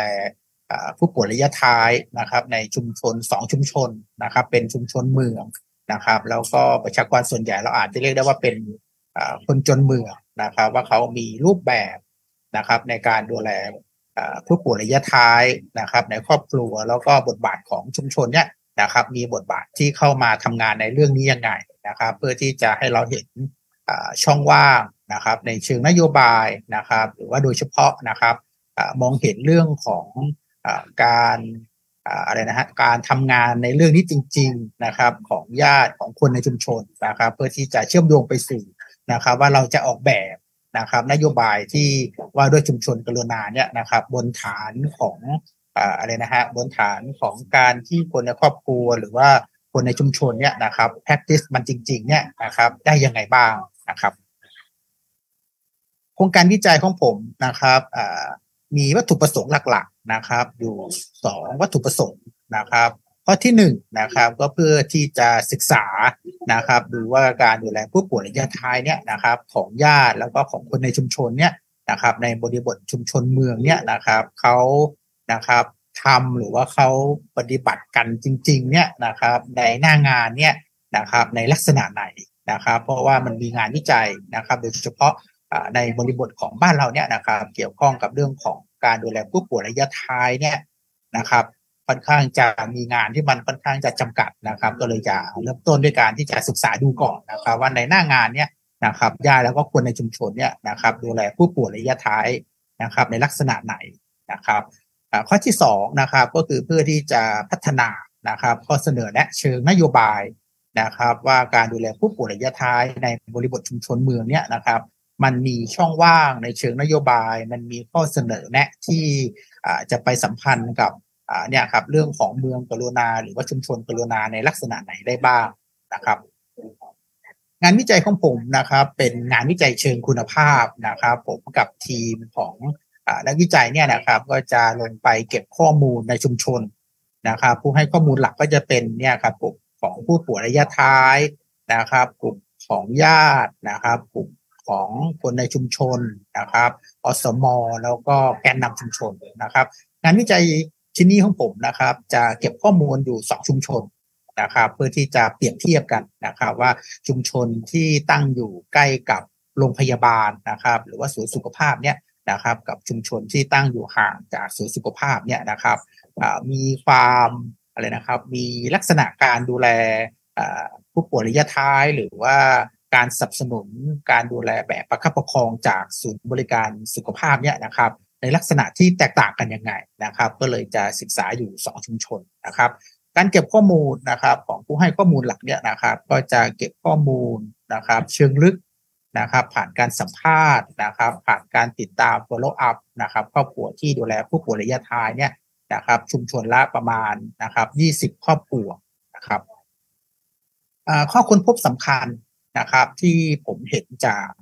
งานวิจัยชิ้นนี้นะครับ ก่อนที่จะเชื่อมโยงไปสู่ข้อเสนอเชิงนโยบายนะครับ ประเด็นที่หนึ่งนะครับในสองชุมชนนะครับที่ผมศึกษาเนี่ยนะครับ ถ้าเราจะมองนะครับว่ามันมีโครงสร้างนะครับ มันมีระบบนะครับ ในการดูแลผู้ป่วยระยะท้ายเนี่ยนะครับ ในลักษณะไหนบ้างเนี่ยนะครับ เราอาจจะ อที่จะสรุปได้นะครับว่า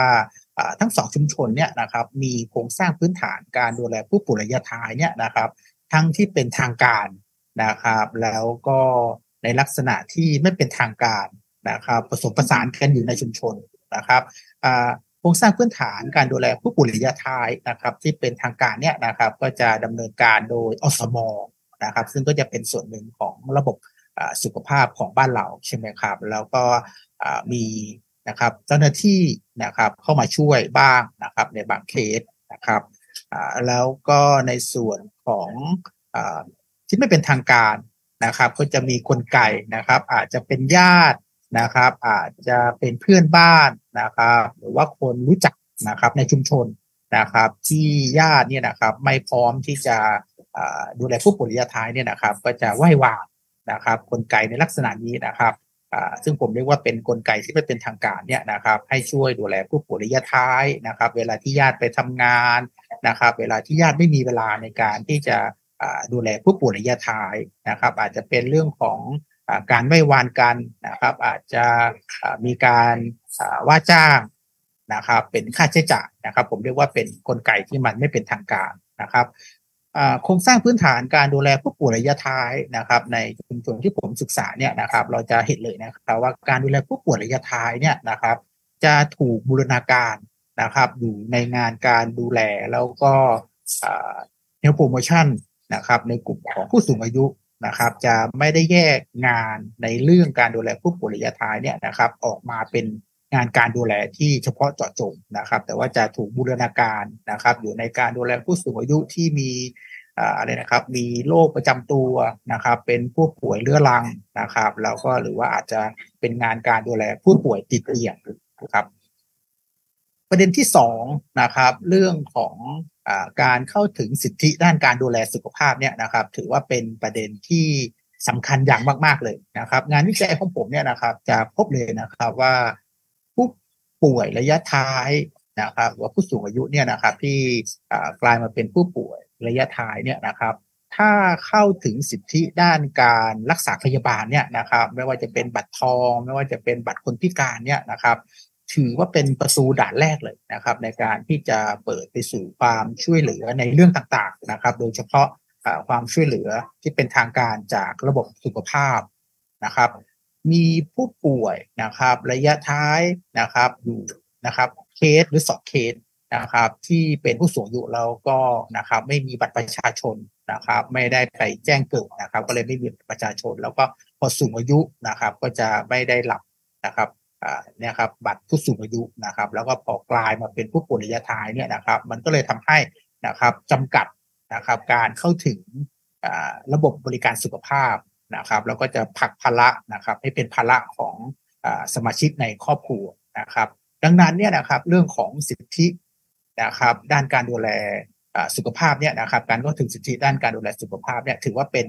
นะครับประเด็นที่สำคัญอย่างมากๆนะครับ มันเป็นประตูบานแรกที่จะเปิดไปสู่ความช่วยเหลือ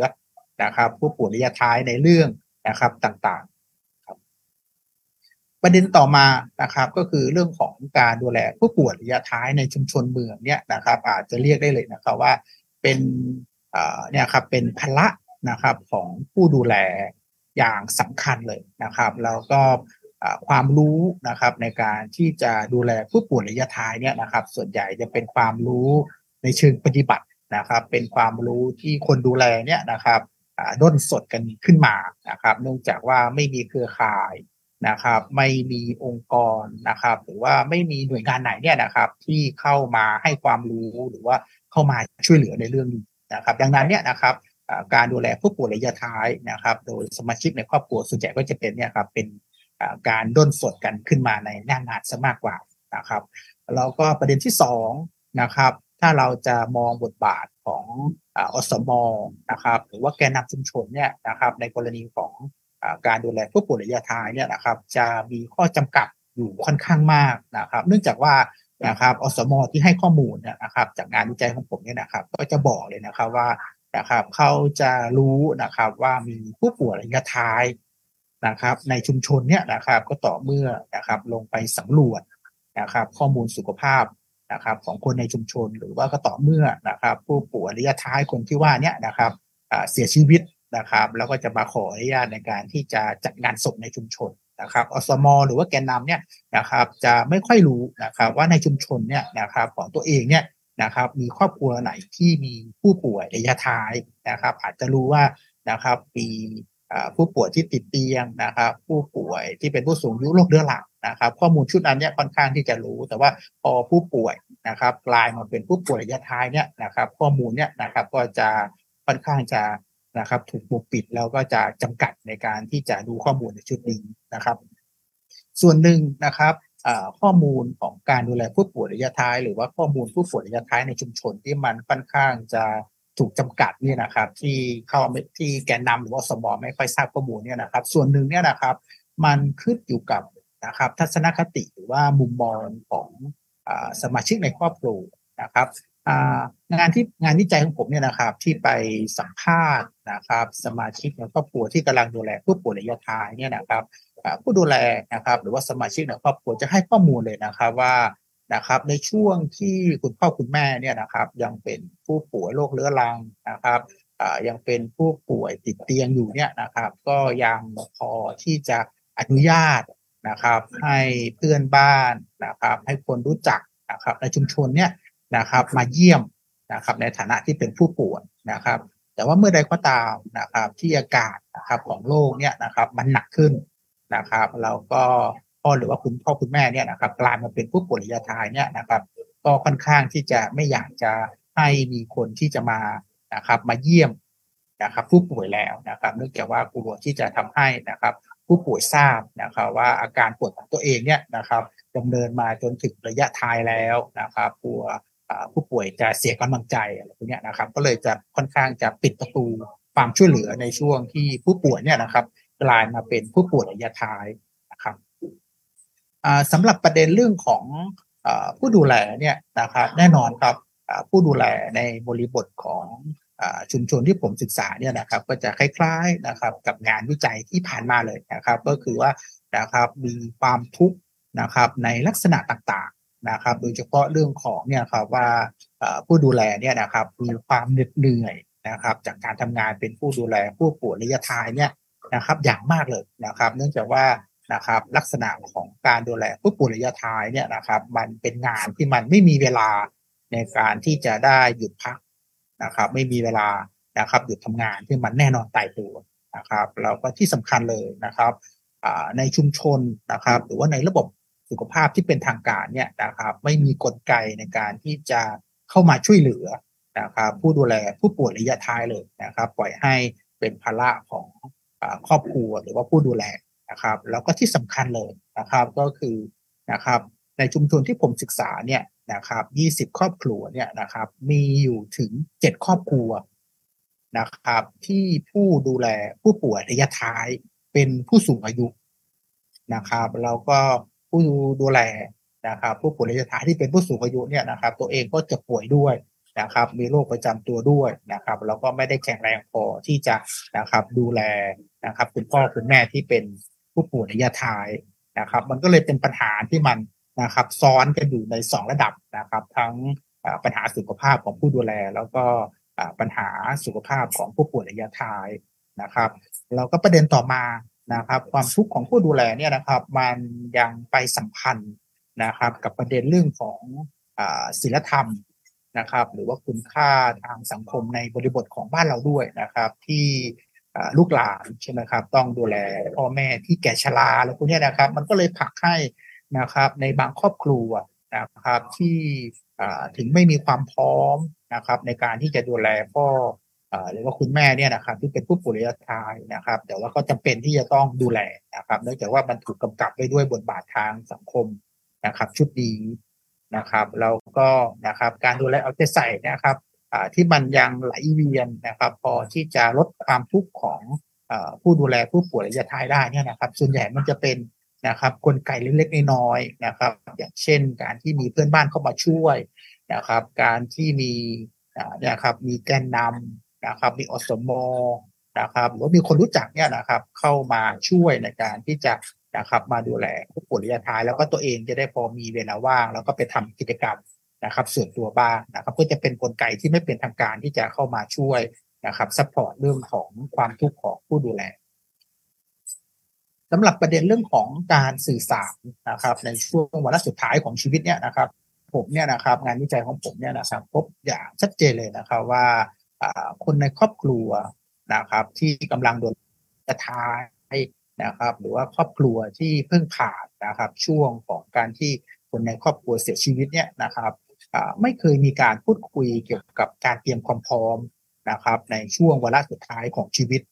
นะครับ หลายครอบครัวก็เสียชีวิตกระทันหันนะครับยังไม่ได้ล่ำลากัน หรือว่ายังไม่ได้เตรียมการตายดีให้กับสมาชิกในครอบครัวนะครับ แล้วก็จะมีบางครอบครัว นะครับที่มี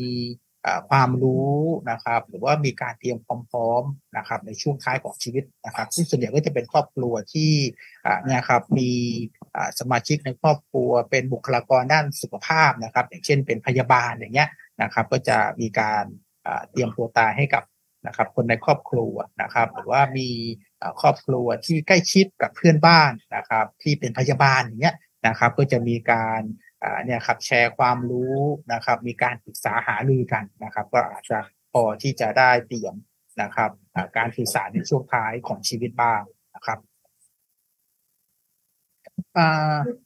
จากข้อมูลนะครับ จากงานวิจัยของผมเนี่ยนะครับ ผมนำมาสู่ข้อเสนอนะครับ อาจจะเป็นทั้งข้อเสนอเชิงนโยบายนะครับ หรือว่าเป็นข้อเสนอที่จะ พัฒนากลไกนะครับ เพื่อที่จะให้นโยบายนะครับชุมชนกรุณาหรือว่าเมืองกรุณาเนี่ยนะครับที่วิทยากรทั้งสองท่านแรกเนี่ยนะครับได้นำเสนอไปนะครับ ผมคิดว่าอาจจะพอที่จะทำให้เรานะครับมองเห็นช่องว่างหรือว่าทำให้นโยบายเนี่ยนะครับ มันมีความชัดเจนมากขึ้นนะครับข้อเสนอของผมเนี่ยนะครับที่ที่อยู่บนพื้นฐานของข้อมูลภาคสนามเนี่ยนะครับตั้งอยู่บนฐานคิดหลัก นะครับอยู่สองประการนะครับประการที่หนึ่งนะครับผมคิดว่าเราอาจจะจำเป็นนะครับที่จะต้องมองเรื่องของการดูแลผู้ป่วยระยะท้ายเนี่ยนะครับใหม่นะครับมองการดูแลผู้ป่วยระยะท้ายเนี่ยนะครับว่ามันไม่ใช่จุดสิ้นสุดของการดูแลใช่ไหมครับเพราะว่าถ้ามันมองว่าเป็นจุดสิ้นสุดของการดูแลเนี่ยนะครับ มันก็มักจะไม่ค่อยมีการลงทุนใช่ไหมครับในเชิงนโยบายในเชิง มาตรการต่างๆ ที่จะมา support เรื่องของการดูแลผู้ป่วยระยะท้ายนะครับแต่ว่าในอีกด้านหนึ่งนะครับ ผมอยากจะให้มองนะครับว่าการดูแลผู้ป่วยระยะท้ายเนี่ยนะครับ มันเป็นอีกรูปแบบหนึ่งนะครับ ของการดูแลสุขภาพนะครับแล้วก็มันนะครับเปิดโอกาสนะครับ ให้กับการพัฒนารูปแบบการดูแลนะครับ ที่มันหลากหลายได้เช่นเดียวกันนะครับ กับรูปแบบของการดูแลสุขภาพในเรื่องต่างๆ นะครับ อันนี้เป็นประการที่หนึ่งนะครับผมคิดว่าเราต้องมีฐานคิดในเรื่องของการดูแลผู้ป่วยระยะท้ายกันใหม่ครับประเด็นที่สองนะครับจากข้อมูลงานวิจัยของผมเนี่ยนะครับ ผมคิดว่าการพัฒนาเครือข่ายself-help group นะครับหรือว่ากลุ่มดูแลตนเองเนี่ยนะครับผมคิดว่ามีความสำคัญอย่างมาก ๆเลยนะครับ เพราะว่าอย่างที่ข้อมูลภาคสนามผมเนี่ยนะครับชี้ให้เห็นเลยนะครับว่าผู้ดูแล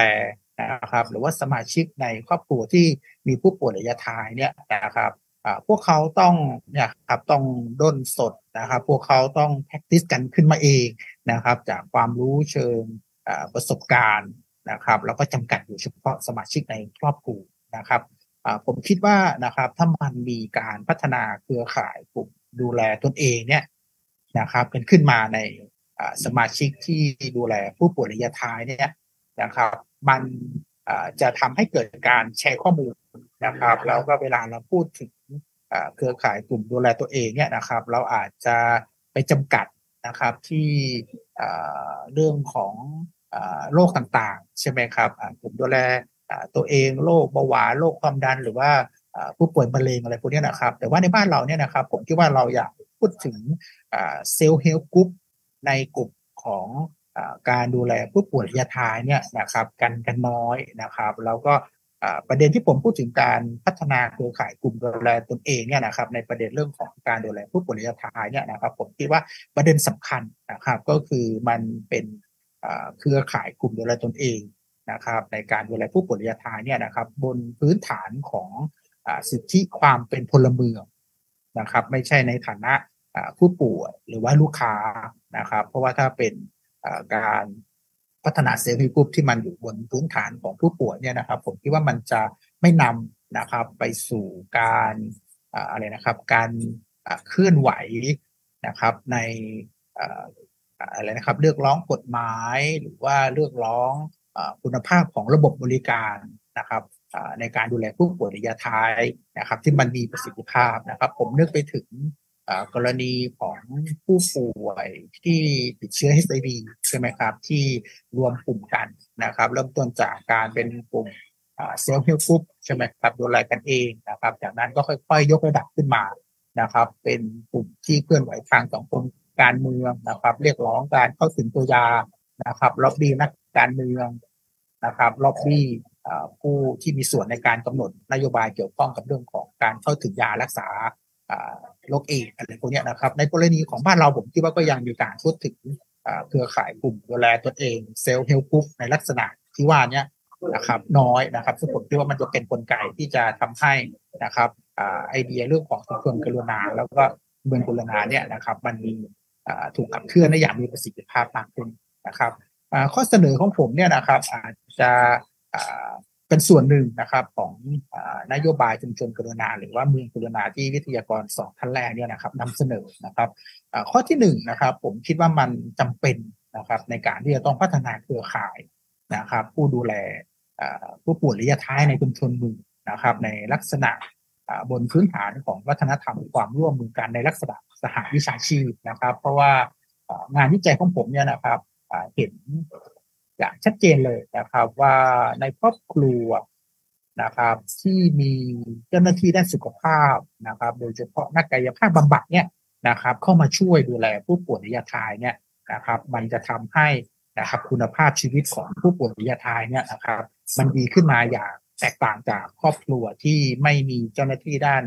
สุขภาพเข้ามาช่วย แล้วก็เป็นหน้าที่ของสมาชิกในครอบครัวเพียงอย่างเดียวนะครับดังนั้นการพัฒนาเครือข่าย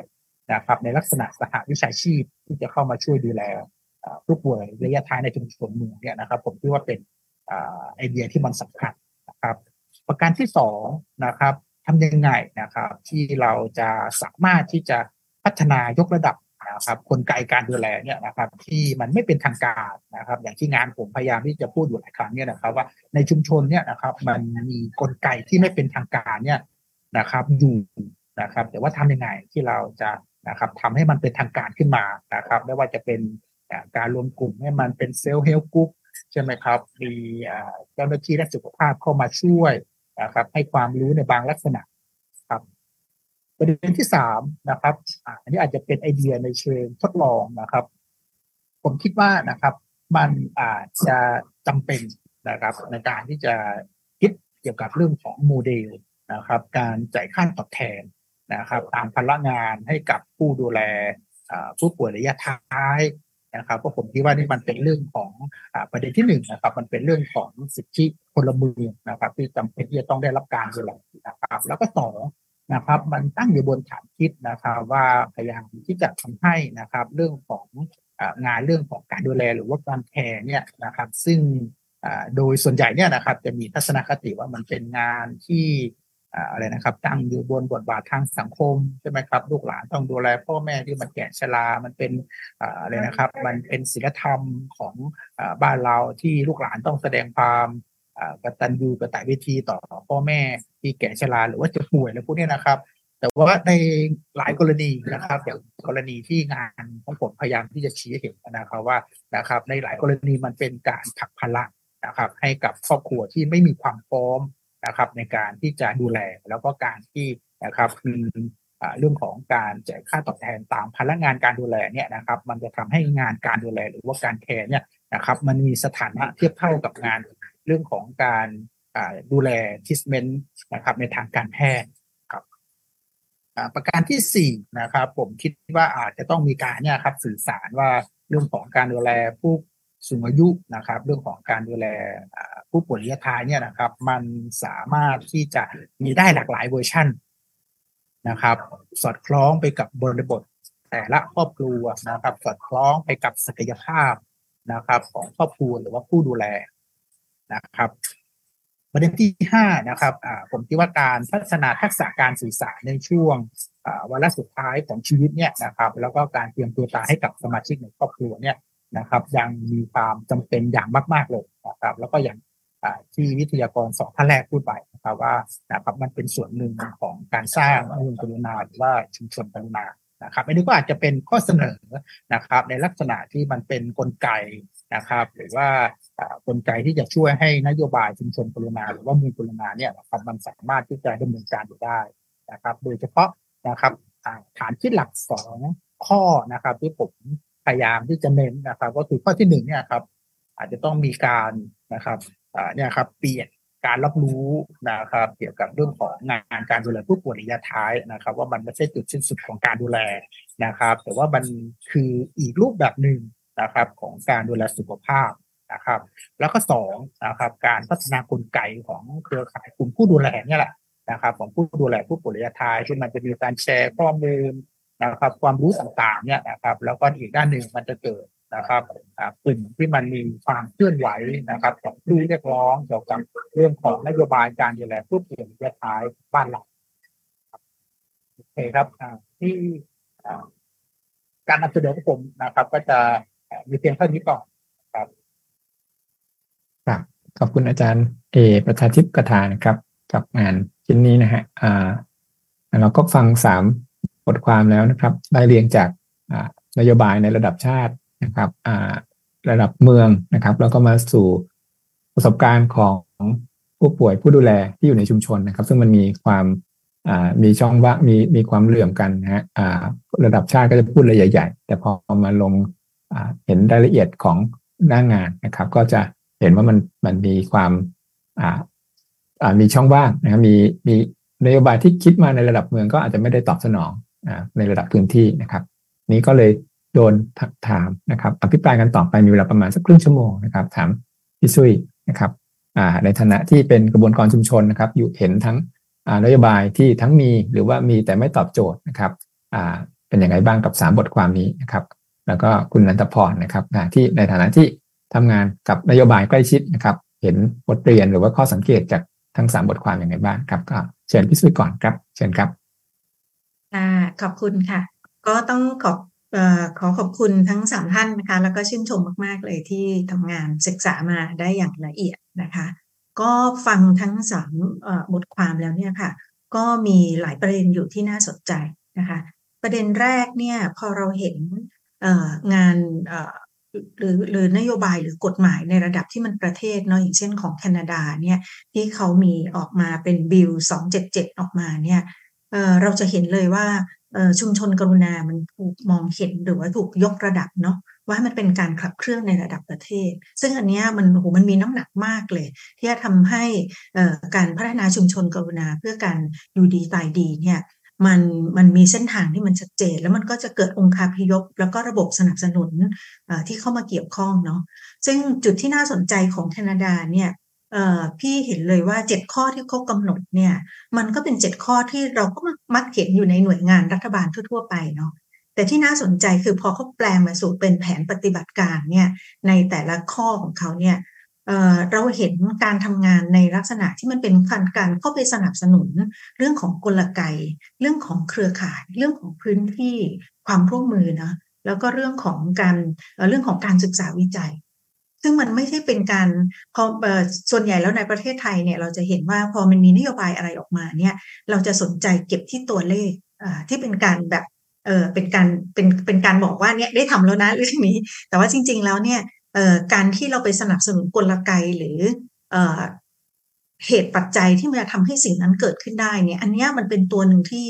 ที่สำคัญมาก ๆ เลย เพราะฉะนั้นเราจึงเห็นงานของ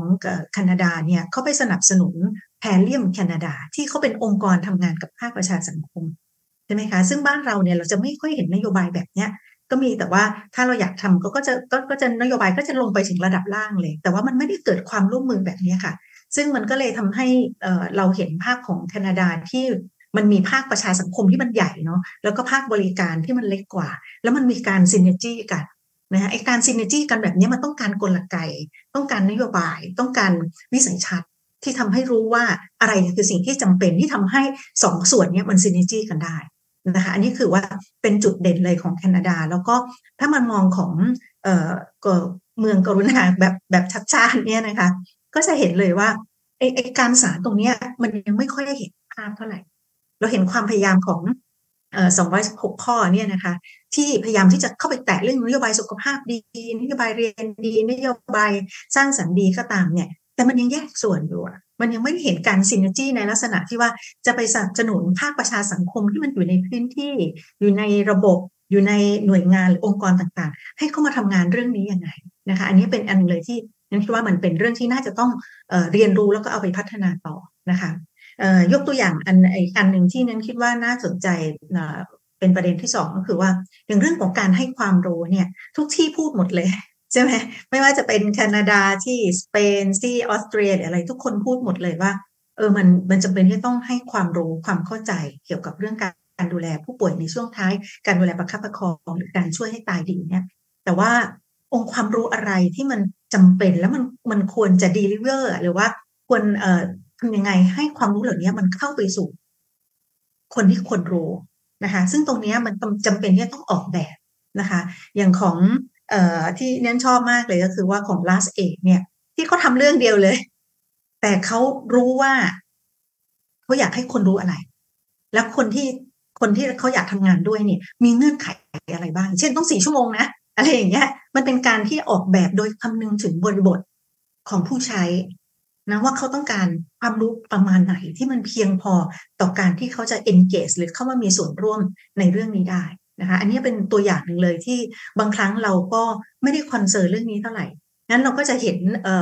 ใครที่อยากจะเรียนเรื่องการดูแลผู้สูงอายุเนาะหูต้อง 400 กว่าชั่วโมงอะ่ะบางทีเรารู้สึกโอ้โหมันหนักมากเลยนะ ที่อสมจะต้องไปสมัครเรียนแล้วก็มันมันเยอะมากเลยอะเรียนกันเป็นเดือนน่ะ แล้วกว่าที่เขาจะได้ประกาศนียบัตรเพื่อที่จะเอาไป บอกว่าเนี่ยเขาผ่านหลักสูตรแล้ว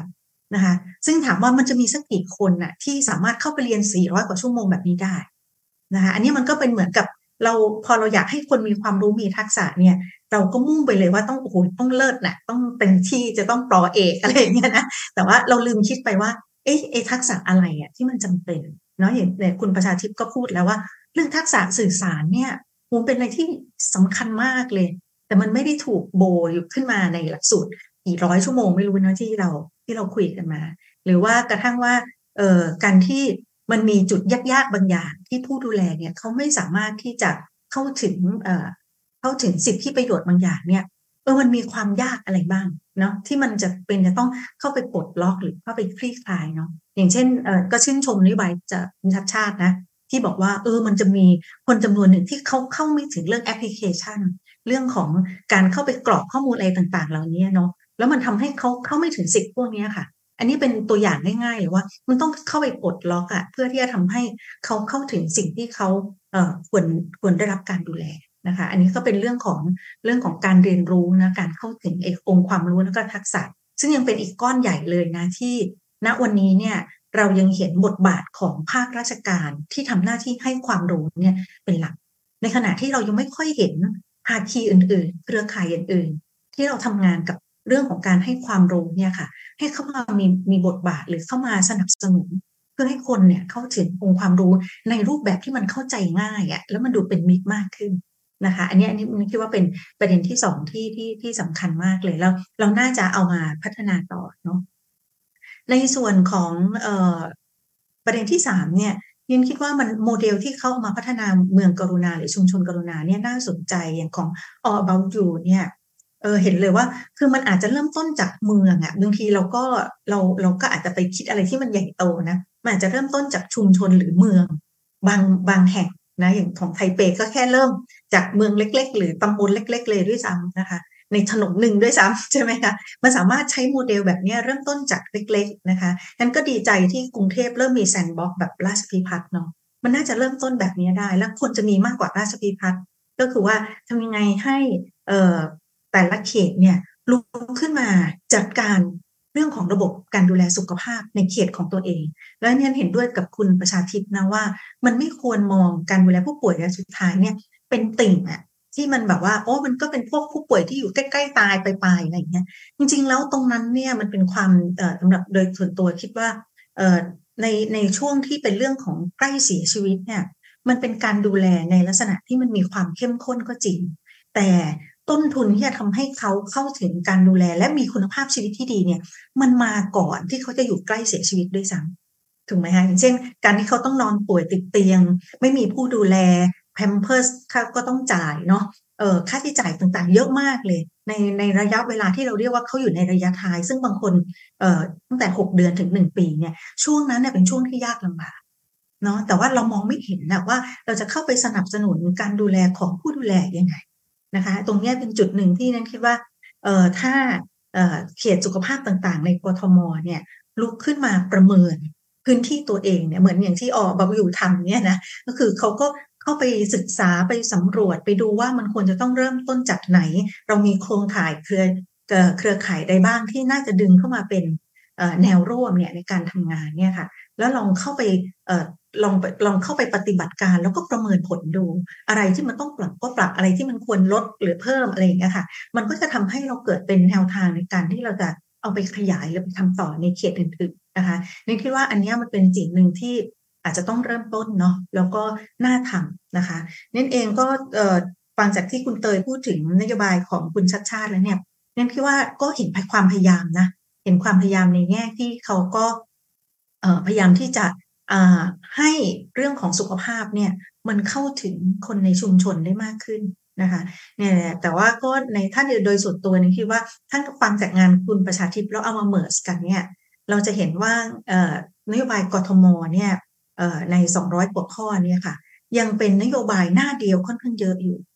นะคะอย่างเช่นการการส่งเสริมพื้นที่เชิงศิลปะเนี่ยอันนี้เป็นเรื่องที่ดีมาก แล้วก็น่าชื่นชมมาก แต่จะทำยังไงให้พื้นที่ศิลปะเนี่ยมันไม่เป็นไปเพียงเพื่อสนับสนุนศิลปิน หรือแค่เป็นพื้นที่ศิลปะโดดๆอะแต่ทำไงให้งานศิลปะหรือพื้นที่เชิงศิลปะเนี่ยมันเข้าไปเชื่อมโยงกับผู้คนไม่ว่าจะเป็นคนที่กำลังเจ็บป่วย ไม่ว่าจะเป็นเชื่อมโยงกับปัญหาสุขภาพในชุมชน หรือกระทั่งว่ามันเรื่องของสุขภาพจิตอย่างเงี้ยค่ะ คือมันควรจะเป็นเป็นงานที่มันบูรณาการเข้าไปเกี่ยวข้องกับตัวปัญหาที่มันเป็นเพนพอยต์ของคนในชุมชนมากขึ้นนะคะ อันนี้ก็คิดว่าเป็นเป็นเรื่องที่มันเหมือนต้องต้องต้องเอามาเมิร์สกันอีกหน่อยหนึ่งที่จะทำให้พื้นที่สร้างสรรค์เนี่ยมันถูกเอามาใช้ให้มันเป็นประโยชน์ แล้วก็เป็นพื้นที่ที่มันจะอินคลูซีฟคนอื่นๆที่เข้ามาได้นะคะ กับอีกประเด็นหนึ่งเนี่ยก็คิดว่าน่าสนใจก็คือว่า พื้นที่ของเมืองหรือกรุงเทพมหานครเนี่ยต้องยอมรับว่าประเด็นสำคัญเนี่ยไม่อาจจะไม่ใช่แค่เรื่องความรู้และก็ทักษะ แต่ส่วนใหญ่แล้วเนี่ยประเด็นอยู่ที่การขาดผู้ดูแลนะคะนั้นการขาดผู้ดูแลในที่นี้เนี่ยไม่ว่าเราจะเติมความรู้ไปเท่าไหร่ แต่ถ้าไม่มีผู้ดูแลเนี่ยมันก็เป็นไปไม่ได้นะคะนั้นเรียนชอบที่คุณประชาธิปบอกว่า เราเห็นเครือข่ายที่ไม่เป็นทางการมีมีอยู่ในชุมชน ที่เข้ามาช่วยรับจ้างดูแลบ้างละหรือเข้ามาสนับสนุนการดูแล ในลักษณะที่ไม่เป็นทางการเนี่ยอยู่เต็มไปหมดเลย ซึ่งแค่นั้นน่ะมันก็ยังเห็นเลยว่าโอ้มันมันเป็นนี้นะ แต่ว่ามันขาดการสนับสนุนที่ดีพอหรือมากพอที่จะทำให้เครือข่ายที่ไม่เป็นทางการเหล่านี้เขาเข้ามาเป็นส่วนหนึ่งของระบบการดูแล นะคะนี่คิดว่าณตอนนี้มันยังเป็นการเซอร์ไว้ในระดับครอบครัวนะครอบครัวไหนพอมีคนจ้างได้ก็ดึงกันมาอะไรอย่างเงี้ยค่ะแต่มันยังขาดการสนับสนุนนะที่มันควรต้องยกระดับทั้งในเรื่องของค่าตอบแทนนะทั้งในเรื่องของการเข้าถึงองค์ความรู้ที่จะเอาไปใช้ในการไปดูแลคนอื่นนะไม่ไม่ว่าจะเป็นเรื่องของการจ้างงานก็ดีหรือว่าการเข้าไปเป็นอาสาสมัครก็ดีเนี่ยสิ่งเหล่านี้อันนี้จำเป็นจะต้องเข้าไป สนับสนุนมากขึ้นงั้นคิดว่าโจทย์เรื่องผู้ดูแลนี่เป็นเรื่องใหญ่ แล้วเรายังไม่มีกลไกในกรทมเลย ที่จะทำงานกับเรื่องนี้ รวมถึงในต่างจังหวัดด้วยนะคะ ไม่ใช่เมืองในกรทพื้นที่เมืองในต่างจังหวัดก็มีปัญหาเรื่องผู้ดูแลเช่นเดียวกัน กลไกในที่นี้เนี่ยอาจจะหมายถึงเรื่องของการมีกองทุนผู้ดูแลไหมอะไรอย่างเงี้ยนะที่จะเข้ามาสนับสนุน หรือการ การจ้างงานที่มันเป็นธรรมมากขึ้นกับผู้ดูแล ทุกวันนี้มันก็จะมีผู้ดูแลบางคนที่โอ้เรียกร้องค่าตอบแทนที่สูงมากๆเลย แล้วก็ชาวบ้านไม่มีปัญญาจ่ายนะหรือกระทั่งว่าบางทีเราก็มีผู้ดูแลที่ไม่ได้มาตรฐานอย่างเงี้ยค่ะอันนี้ก็เป็นสิ่งที่ที่ที่รัฐหรือว่าใครที่จะขึ้นมาเป็นรัฐบาลนะคะในอีกไม่กี่เดือนข้างหน้าเนี่ยจำเป็นจะต้องใส่ใจแล้วก็เห็น รายละเอียดของประเด็นปัญหามากขึ้นค่ะยังคิดว่ามันไม่ใช่แค่การเอาเงินไปสงเคราะห์อย่างเดียว แต่ต้องเห็นให้ลงไปในรายละเอียดด้วยว่าเงินหรือว่าทรัพยากรเหล่านี้มันจะเข้าไปอุดช่องโหว่อันไหน แล้วมันจะมีบางช่องโหว่ที่แม้มีเงินมันไม่ช่วยอะมันแต่มันต้องทำระบบอื่นเข้ามาซ้อนหรือเพื่อที่จะทำให้ผู้ดูแลเนี่ยเขาสามารถที่จะฟังก์ชันได้มากขึ้นนะคะยกตัวอย่างเช่น ก็จะมีบางบางบางแม่บ้านหรือว่ากลุ่มที่เขาเคยเป็นจิตอาสา หรือว่าที่เขาอยากจะลุกขึ้นมาทำงาน ดูแลผู้ป่วยเนี่ยค่ะ ทุกวันนี้เนี่ยมันเหมือนกับว่า ถ้าใครจะลุกขึ้นมาทำงานอันนี้เนี่ย มันก็จะเป็นลักษณะที่แบบไม่เป็นทางการอย่างที่คุณประชาธิปบอกแต่ถ้าเราจะ provide ให้มันเป็นส่วนหนึ่งของระบบสุขภาพเนี่ย อันนี้แปลว่าเราอาจจะต้องมีกลไกอะไรบางอย่าง มีหลักสูตรอะไรบางอย่าง ที่จะทำให้เขาเดินเข้ามาในระบบอันเนี้ย แล้วมันมีการมีมาตรฐานด้วย แล้วก็มีการติดตามประเมินผล ไม่ทำให้ผู้ผู้ใช้บริการเนี่ยเขาถูก abuse จากระบบที่มันอาจจะไม่ค่อยไม่ค่อยมาตรฐานนัก หรือมันไม่มีทางเลือกอะไรอย่างเงี้ยนะยังคิดว่าหลายครอบครัวก็จะรู้สึกว่ามันมีผู้ดูแลที่ไม่ยังไม่โอเคอะแต่มันไม่มีทางเลือกนะคะงั้นทำไงให้คนที่เข้ามาอยู่ในกลไกการดูแลอันนี้เป็นผู้ดูแลอันนี้ค่ะ เขาได้รับการ พัฒนาอย่างอย่างเหมาะสม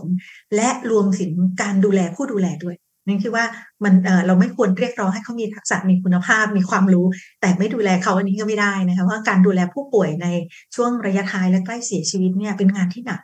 นั้นผู้ดูแลเองเนี่ยบางครั้งก็เก็บหรือว่ามีมีความตึงเครียด แล้วก็ไม่มีทางที่จะระบายออก ก็จำเป็นที่ต้องมีระบบที่มาดูแลผู้ดูแลอีกทีหนึ่งซึ่งนี่คิดว่าอันนี้เป็นสิ่งหนึ่งที่อยากเห็น กรุงเทพมหานครนะคะลองทำแซนบ็อกในหลาย ๆ ที่นะคะแล้วก็นิ้นคิดว่าประสบการณ์ของพิสฟูเดสแล้วก็มูลนิธิสถาบันวิจัย และพัฒนาชุมชนกรุณาที่เราทำในหลายพื้นที่เนี่ยเราเห็นความเป็นไปได้มากเลย ที่จะทำให้เกิดการดูแลที่มัน สร้างการมีส่วนร่วมของภาคประชาชนได้มากขึ้นนะคะแล้วมันทำให้ระบบที่ว่าเนี่ยค่ะมันมันอาจจะไม่ใช่เป็นต้องเหมือนกันทุกที่นะแต่ละที่มันก็มีบริบททางวัฒนธรรมที่ต่างกันค่ะเราสามารถที่จะทำให้แต่ละที่เนี่ยมีสไตล์หรือว่ามีรูปแบบในการดูแลในแบบของตัวเองได้นะคะคิดว่าอันนี้ก็อยากฝากประเด็นนี้ไว้นะคะ แล้วก็สุดท้ายค่ะนี่คิดว่าในในในนโยบายทั้งของ กทม แล้วก็ในนโยบายของกระทรวงสาธารณสุข หรือแม้กระทั่งของพอมก็ดีเนี่ยเราไม่ค่อยพูดถึงเรื่องสภาพแวดล้อมในการที่จะสนับสนุนให้คนได้ได้มีคุณภาพชีวิตที่ดีในระยะท้ายแล้วก็ตายดีนะคะสภาพแวดล้อมในที่นี้เนี่ยคิดว่ามันอาจจะไม่ใช่หมายถึงการที่มีอะไรที่มันสวยงามเดียวเนาะแต่หมายถึงว่าการที่เขาเอ่ออยู่ในสภาพแวดล้อมที่เอ่อมันได้รับการมองเห็น เขาเกื้อกูลนะเนาะอย่างเช่นอย่างอะไรในกรทมพูดถึงเรื่องคนไร้บ้านอะไรอย่างเงี้ยค่ะนี่คือว่ามันไม่ใช่มองในลักษณะที่เมืองที่ที่เราเข้าไปสงเคราะห์เพื่อไม่ให้มีคนไร้บ้านเนี่ย แต่มันจะมีคนจำนวนหนึ่งที่ทำยังไงให้เมืองเนี่ยเอ่อมองเห็นเขาแล้วก็เอยอมรับว่านี่เป็นส่วนหนึ่งของเมืองอะ่ะ ที่เขาเลือกที่จะมีชีวิตอิสระ แต่เขาไม่ใช่คนที่เป็นปัญหา อะไรอย่างเงี้ยเป็นต้นนะคะนี่คิดว่ามันจะเป็นต้องมีสภาพแวดล้อมบางอย่างที่ทำให้คนรู้สึกเปิดใจได้มากขึ้นน่ะ แล้วรู้สึกว่าโอ้โอเค การที่เรามีใครสักคนหนึ่งที่กำลังจะตายในบ้านเนี่ย มันเป็นเรื่องที่ดีอะเป็นเรื่องที่โอเค แล้วมันเป็นเรื่องที่ไม่ใช่เป็นเรื่องที่เราต้องปิดปิดบังปิดแคบอะไรอย่างเงี้ยอย่างที่ในงานศึกษาของคุณประชาธิปบอกนะคะนี่คือว่าทำยังไงให้เนี่ยพื้นที่ตรงเนี้ยมันสภาพแวดล้อมเนี่ยมันเปิดได้มากขึ้น การทำให้ผู้คนรู้สึก ดีมีทัศนคติเชิงบวก กับการดูแลผู้ป่วย หรือการที่ช่วยคนคนหนึ่งได้ตายดีนะคิดว่าอันนี้เป็นเรื่องอีกอันหนึ่งที่เป็นสภาพแวดล้อมที่สำคัญเหมือนกันนะคะ ก็รอบแรกก็ขอประมาณนี้ก่อนค่ะ ขอบคุณค่ะครับขอบคุณพี่ซุยครับนะฮะกับความเห็นนะครับอ่าก็มาฟังคุณนันทพรนะครับที่อยู่ใกล้ชิดนะกับนโยบายกรุงเทพนะฮะแล้วก็ได้ยิน นโยบายระดับชาตินะครับ แล้วก็เสียงจากพื้นที่จากหน้างานนะครับอ่ามีมีความเห็นอย่างไรบ้างต่อทั้งสามบทความครับเชิญเลยครับ ค่ะ จริง ๆ ต้องบอกว่าขอบคุณนะคะ ขอบคุณที่ที่ได้ทำการศึกษาทั้งสามส่วนนี้มาค่ะ ก็ทำให้เห็นประสบการณ์จากต่างประเทศนะคะทำให้ได้เห็นประสบการณ์ การดูแลผู้ป่วยระยะท้ายในเมืองใหญ่ ซึ่งจริง ๆ แล้ว เป็นจุดที่เรียกว่ามีความท้าทายสูงมาก เพราะว่าก่อนหน้านี้เราอาจจะมีตัวอย่างการดูแล ผู้ป่วยระยะท้ายในต่างจังหวัด แต่ว่าในต่างจังหวัดเองเนี่ยก็มีบริบทที่ต้องยอมรับว่ามีความแตกต่างกับกรุงเทพมหานครจริง ๆ เพราะฉะนั้นเนี่ยหลายเรื่องที่มันเป็นการดูแลที่เวิร์กที่มันปฏิบัติได้จริงในพื้นที่ชุมชนต่างจังหวัดอะไรอย่างเนี้ย พอมาถึงกรุงเทพซึ่งเป็นพื้นที่ที่ไม่เหมือนไทยเลย ก็อาจจะมีมีมีมีความแตกต่างเยอะก็การที่มีงานลงไปศึกษาขึ้นมาเนี่ยอันนี้ก็จะช่วยช่วยได้เยอะนะคะ ที่ที่จะทำให้เกิดการแลกเปลี่ยนเรียนรู้หรือว่าการทดลองนำไปปฏิบัติได้ หรือว่าการเปรียบเทียบเอ่อประเด็นของการดูแลระยะท้ายกับนโยบายของผู้ว่ากรุงเทพมหานคร ตรงนี้ก็ ช่วยมีส่วนช่วยเป็นอย่างมากนะคะ ในการสโคบในเรื่องของมุมมองประเด็นนี้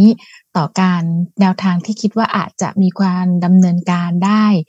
อย่างไรบ้างในพื้นที่กรุงเทพมหานครในสมัยผู้ว่าราชการคนปัจจุบันนี้ หรืออาจจะในผู้สมัยผู้ว่าราชการคนถัดไปนะคะประเด็นแรกที่อันนี้อาจจะเป็นประเด็นที่ทุกคนรู้สึกว่ามันก็มีอยู่แล้วทำไมต้องมาพูดถึงอะค่ะก็คือ ในเรื่องของมุมมองต่อความตายและการดูแลระยะท้ายค่ะ ต้องยอมรับว่าประเทศไทยเนี่ย แม้ว่าปัจจุบันจะมีมุมมองที่เปิดกว้างขึ้นนะคะ แต่ว่าเอ่อการพูดถึงความตายก็ยังไม่ไม่เคยเป็นเรื่องง่ายเลยนะคะสำหรับสังคมไทยแล้วก็ถ้าเกิดว่าในเจเนอเรชัน X แล้วก็ Y ตอนต้นๆนนะคะ หรือกระทั่งในส่วนของเออไม่ใช่ผิดต้องอ่าเจเนอเรชัน X แล้วก็ในส่วนของ Baby Boomer เนี่ย อืมเหมือนจะง่ายนะคะ แต่ว่าไม่ง่ายเลย เออแล้วมุมมองในเรื่อง การดูแลอะค่ะ การดูแลหรือว่ามุมมองเรื่องความกตัญญูของเด็ก Gen Z ณ ปัจจุบันนะคะ กับกับ Baby Boomer อะค่ะ มันอาจจะต่างกันโดยสิ้นเชิงเลยอ๋อประเด็นนี้เนี่ยยังเป็นประเด็นคลาสสิกอยู่เสมอในเรื่องของการพูดถึงการดูแลระยะท้าย เเด็กรุ่นใหม่อาจจะรู้สึกโอเคเอ่อ compassionate community ดีจัง แต่ว่าอาจจะมีความรู้สึกว่า เอ่อความกตัญญูไม่จำเป็นอีกต่อไปแล้ว ไม่ใช่หน้าที่ของเขาอะไรอย่างเงี้ยที่จะต้องมาดูแลอะไรอย่างเงี้ย เหล่านี้เป็นเป็นความท้าทายนะคะ เป็นความท้าทายที่ที่เราจะทำอย่างไรที่จริงๆคำว่า compassionate เนี่ยมันมีอยู่นั่นแหละ แต่ว่าเขารู้สึกว่ามันต้องไม่ใช่การถูกบังคับ ใช่ไหมคะ อะไรแบบเนี้ย เหล่านี้มันจะจะมีการผสมผสานในในมิติมุมมองที่ที่มันเป็นพลวัตสูงอย่างมากได้อย่างไรค่ะ ต่อเนื่องมาค่ะ ต่อเนื่องมาในเรื่องของการรับรู้กลุ่มที่จำเป็นที่จะต้องได้ข้อมูลเรื่องนี้ที่สุดอะค่ะ ยังกลายเป็นกลุ่มที่เข้าถึงข้อมูลเรื่องนี้ได้น้อยที่สุดอยู่เช่นกัน เพราะว่าปัจจุบันเนี่ยเอ่อคนที่มีมุมมองที่เปิดกว้างเรื่องนี้มากที่สุดอาจจะเป็น Gen Z แล้วก็ Gen Z ก็มีช่องทางในการเข้าถึงได้เยอะมากกระทั่งว่าวิธีการที่เราเข้าถึงในปัจจุบันนะคะก็จะเข้าถึงประมาณเอ่อ Gen Y Gen Z แต่ว่ากลุ่มที่เป็นกลุ่มที่มีความต้องการนะคะจะเป็นกลุ่ม Baby Boomer คือคนที่ประสบปัญหานั้นแล้ว หรือว่า Gen X ที่ณปัจจุบันกลายเป็นคนดูแลอะค่ะ Gen X ตอนต้นๆอะไรพวกเนี้ยอันนี้ก็ยังเป็นปัญหาคลาสสิกในเรื่องของการ เข้าถึงข้อมูลมันถึงได้เกิดปัญหาที่ทางอาจารย์ประชาธิปบอกว่ามันต้องด้นสดเยอะมาก เพราะคนกลุ่มนี้เป็นคนที่จริง ๆ แล้วควรจะต้องเข้าถึงข้อมูลเยอะที่สุด แต่เข้าถึงข้อมูล ได้ค่อนข้างน้อย แล้วก็เออมันเข้าถึงได้เป็นกลุ่มอะค่ะทำให้ในกระบวนการจัดการเนี่ย ก็เลยยังจัดการได้ในลักษณะที่ได้ในระดับหนึ่งค่ะ พูดในเรื่องเชิงนโยบายค่ะ เรื่องหนึ่งที่ไม่พูดไม่ได้เลยก็คือสิทธิในการเข้าถึง palliative care เนี่ยเอ่อต้องยอมรับว่ามันยังไม่เท่าเทียมกันทุกสิทธิ์ ถ้าเกิดจะเริ่มเนี่ยอันดับแรกทำยังไงเนาะตอนนี้มาร์ทก็พยายามเข้าไปผลักดันเรื่องนี้อยู่ใช่ไหมคะพยายามที่จะมีส่วนเข้าไปผลักดันในเชิงระบบในเชิงนโยบายเนาะว่าทำอย่างไรให้การเข้าถึง palliative care เนี่ยมันเท่าเทียมกันจริง ๆ ยกตัวอย่างของตัวเองเนี่ย สิทธิข้าราชการที่มองว่าเป็นสิทธิที่ดีที่สุดกลายเป็นณปัจจุบันเนี่ยการจะเข้าถึงสิทธิการดูแลแบบประคับประคองที่บ้านเนี่ย เป็นเรื่องที่แทบจะไม่ได้ถูกพูดถึงเลยเนาะในเรื่องเหล่านี้ยังเป็นเรื่องที่จำเป็นต้องมีการผลักดันในเชิงนโยบายในระดับชาติอย่างจริงจังค่ะ รวมถึงอนอกจากเรื่องของการรับรู้เรื่อง palliative care ที่อาจจะมีไม่มากนักแล้วเนี่ย การดูแลเรื่อง palliative care ที่ผ่านมามันถูกวางบนฐาน hospital base ก็คือการดูแลโดย professional เนาะการดูแลโดย ซึ่งจริง ๆ เราก็ต้องยอมรับแหละว่า พอถึงช่วงระยะท้ายเนี่ย เราต้องการเอ่อคนที่มีความสามารถเฉพาะด้านจริง ๆ ที่จะมาจัดการอาการต่างๆ ใช่ไหมคะ แต่ว่าพอเป็นแบบนั้นปุ๊บอะค่ะ ยูนิตการรักษาปัจจุบันมันมันไม่พออะพอมันไม่พอเราก็พูดถึงว่า เอ้ย มันควรจะต้องชิฟมาที่ community เอ่อ palliative care base แล้วเนาะเอออันนี้เป็นความเห็นในทางวิชาการที่ที่ที่ผ่านมาเนี่ยเราก็รับทราบกันดีอยู่ว่า น่าจะเป็นทางออกที่เหมาะสมที่สุดแล้ว กับการเข้าสู่สังคมสูงวัยของประเทศไทย แต่ว่าด้วยความที่ที่ผ่านมาเนี่ยมันมีการรับรู้เรื่อง palliative care น้อย แล้วก็อยู่บนฐานของ hospital bed เป็นหลักอะค่ะ พี่คิดว่าประเด็นนี้เป็นประเด็นท้าทาย เป็นประเด็นท้าทายที่ว่าเราจะทำอย่างไรที่เอ่อซึ่งจริง ๆ ในส่วนข้อเสนอที่มาไปไปไปไปรีวิวมาค่ะ พี่ว่าน่าสนใจก็คือว่ามันจะต้องแยกระดับของการสร้างความรู้ความเชี่ยวชาญในการดูแล palliative care ที่มันแบ่งกันระหว่าง specialist กับในระดับที่คนทั่วไปเนี่ยสามารถจะดำเนินการได้เอง ในส่วนเนี้ยในประเทศไทยอาจจะ ยังมีไม่เยอะแล้วไปเน้นในเรื่องของ specialist เป็นหลัก ถ้าวันนี้เรากำลังต้องพูดถึงเรื่องของเป็นเขาเรียกว่า community palliative care network จริง ๆ เนี่ย มันอาจจะต้องมาเน้นในกระบวนการส่วนนี้ แล้วก็อย่างที่พี่วรรณาบอกค่ะพี่สุยบอกเนาะเราเห็นด้วยว่า ถ้าเราเห็นความสำคัญของเรื่องเนี้ยกระบวนการจัดอบรมมันจะไม่เหมือนเดิมอีกต่อไป มันจะไม่ใช่การจัดอบรมแบบเข้มข้นให้กับคนที่เป็นวิชาชีพเป็นหลัก แต่ว่ามันอาจจะต้องมีการพูดถึงในส่วนของหลักสูตร ที่เราจะพูดถึงคนธรรมดาเนี่ยแหละ วันนี้คนธรรมดาต้องลุกขึ้นมาดูแลกันเองเนี่ยเออมันจะมีหลักสูตรที่มันเหมาะสมแล้วเป็นไปได้จริงสอดคล้องกับเอ่ออย่างตัวเองมีพ่ออยู่แบบก็แบบค่อนก็ก็ก็ก็มีภาวะที่อาจจะต้องเตรียมความพร้อมอยู่อะไรอย่างเงี้ยค่ะ เหล่านี้แต่ว่าเราก็มีภาระงานในปัจจุบันมันยากมากที่เราจะไปเป็น specialist ขนาดนั้น ถ้ามันมีหลักสูตรที่มันเป็นไปได้จริง อาจจะไม่ใช่สี่ชั่วโมงมากกว่าสี่ชั่วโมงหรืออื่นๆอะไรอย่างเงี้ยค่ะ ตัวนี้ก็เป็นเรื่องที่ที่น่าสนใจและเป็นเรื่องเป็นเรื่องท้าทาย แต่ว่าคิดว่าเออควรต้องผลักดันให้เกิดความเป็นไปได้ในการดำเนินการนะนะคะแล้วก็เห็นด้วยมากๆว่าในเรื่องของการเซนเจิสกันระหว่างนโยบายกับ กับหน่วยงานภาคประชาสังคมหรือชุมชนในระดับพื้นที่เพื่อนำไปสู่การปฏิบัติจริงนะคะส่วนนี้อาจจะยังมีน้อยส่วนหนึ่งเลยเนี่ย มีความพยายามเป็นอย่างมากนะคะ ต้องบอกว่า การดำเนินงาน palliative care หรือการดูแลระยะท้ายในประเทศไทยเนี่ย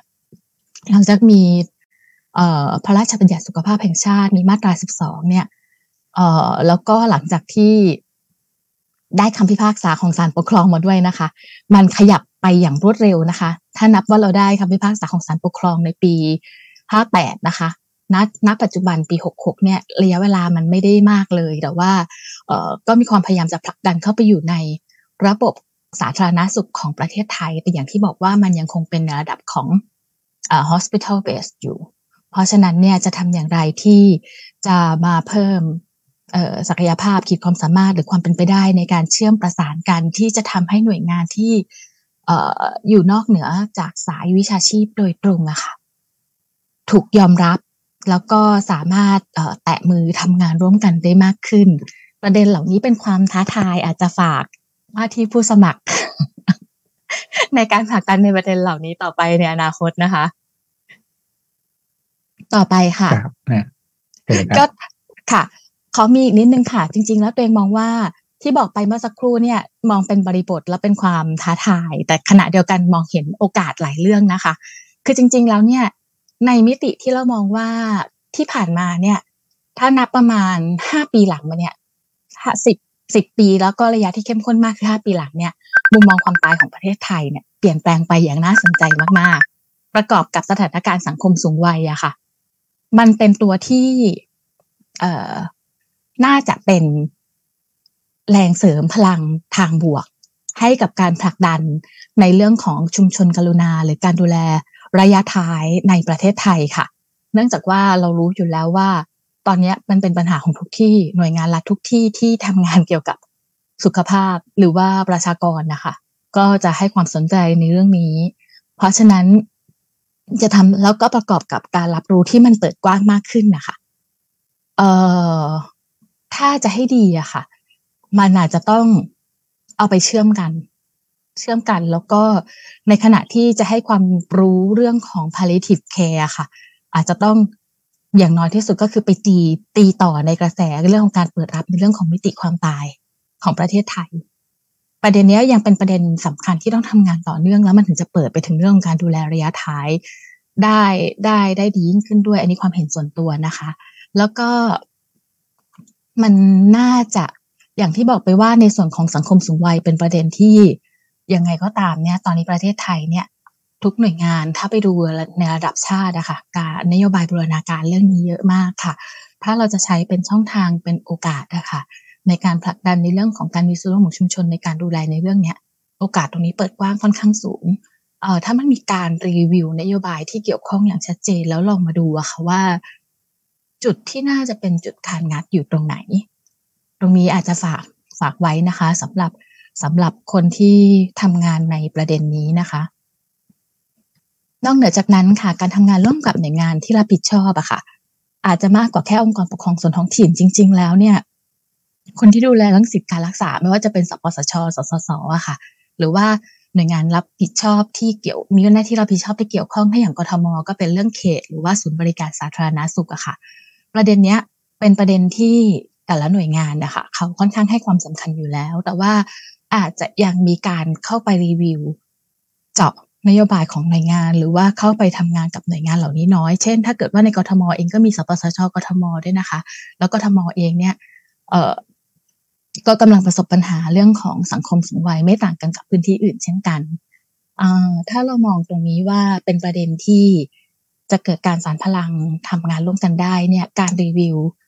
นโยบายของเขาหรือว่าการไปดูปัญหาที่เขากำลังเผชิญอยู่อะค่ะ เพื่อวางแผนออกแบบการทำงานร่วมกัน เรื่องนี้เป็นเรื่องน่าสนใจนะคะ เช่น เช่นเอ่ออย่างที่บอกว่าจะเกิดการทดลองเล็กๆ จากธรรมนูญสุขภาพระดับเขตอะค่ะ เพราะว่าจากที่ลงไปทำเอ่อธรรมนูญสุขภาพระดับเขตมาก็พบว่าปัญหาสังคมสูงวัย ปัญหาผู้สูงอายุ การดูแลเอ่อผู้เปราะบางในในในชุมชนเนี่ยก็เป็นปัญหาแทบจะเรียกว่าปัญหาร่วมของของทุกเขตเลยในระดับเขต ถ้าเรามองตรงนี้แล้วไปลองทำให้เป็น จุดทดลองเล็ก ๆ ก่อนหนึ่งเข้าไปลักษณะของการที่เออจะไปช่วยเสริมพลังกับการทำงานที่มีอยู่แล้วของหน่วยงาน ไม่ได้เป็นภาระไม่ได้เป็นโจทย์เพิ่มเพราะว่าต้องยอมรับว่าบางครั้งการที่มีอะไรแปลกใหม่เข้าไปอะค่ะ มันก็ง่ายมากที่จะถูกมองว่าเป็นแบบ จะไปเพิ่มภาระให้เขาไหมที่ผ่านมาฉันทำไม่พออีกเลยอะไรอย่างเงี้ยมันก็จะมีมุมมองนี้อยู่แต่ว่า อาจจะต้องค่อยๆค่อย ๆทำความเข้าใจ ค่อย ๆ ปรับจูนว่า เอ้ยไม่ใช่นะ ตรงนี้เป็นส่วนที่เราจะ เข้ามาช่วยเสริมนะ เรารู้ว่าเป็นปัญหาอยู่ แล้วก็ไปเริ่มทดลองปฏิบัติการเล็กๆ ซึ่งจริง ๆ แล้วเนี่ยตอนนี้ตัวที่เปิดกว้างอยู่ก็อย่างเช่น การมีกองทุนหลักประกันสุขภาพ กรุงเทพมหานคร ซึ่งก็จะเปิดให้ชุมชนเนี่ยสามารถขอทำจัดทำโครงการที่จะขอรับการสนับสนุนมาดูแลในเรื่องต่างๆ เหล่านี้ คืออาจจะเริ่มได้ไม่ใช่ไปเริ่มกับตัวเขตอย่างเดียวก็ได้ แต่ว่าไปเริ่มกับตัวชุมชน อย่างน้อยชุมชนที่ทำธรรมนูญที่มีประเด็นปัญหานี้ค่ะ ก็จะเป็นจุดเริ่มต้นได้ หรือการเข้าไปเสริมในกลไกที่มีอยู่ในปัจจุบันอยู่แล้วค่ะไม่ว่าจะเป็นอสสอสม หรือว่าเข้าใจว่าปัจจุบันเนี่ยน่าจะมีอาสาสมัครลองเทำแคร์อยู่อะค่ะ ไม่ไม่แน่ใจนะคะ แต่ว่าเหมือนกับมีอาสาสมัครที่จะเข้ามาดูดูแลพวก intermediate care หรือ long term care เหล่านี้อยู่ คือถ้าเราลอง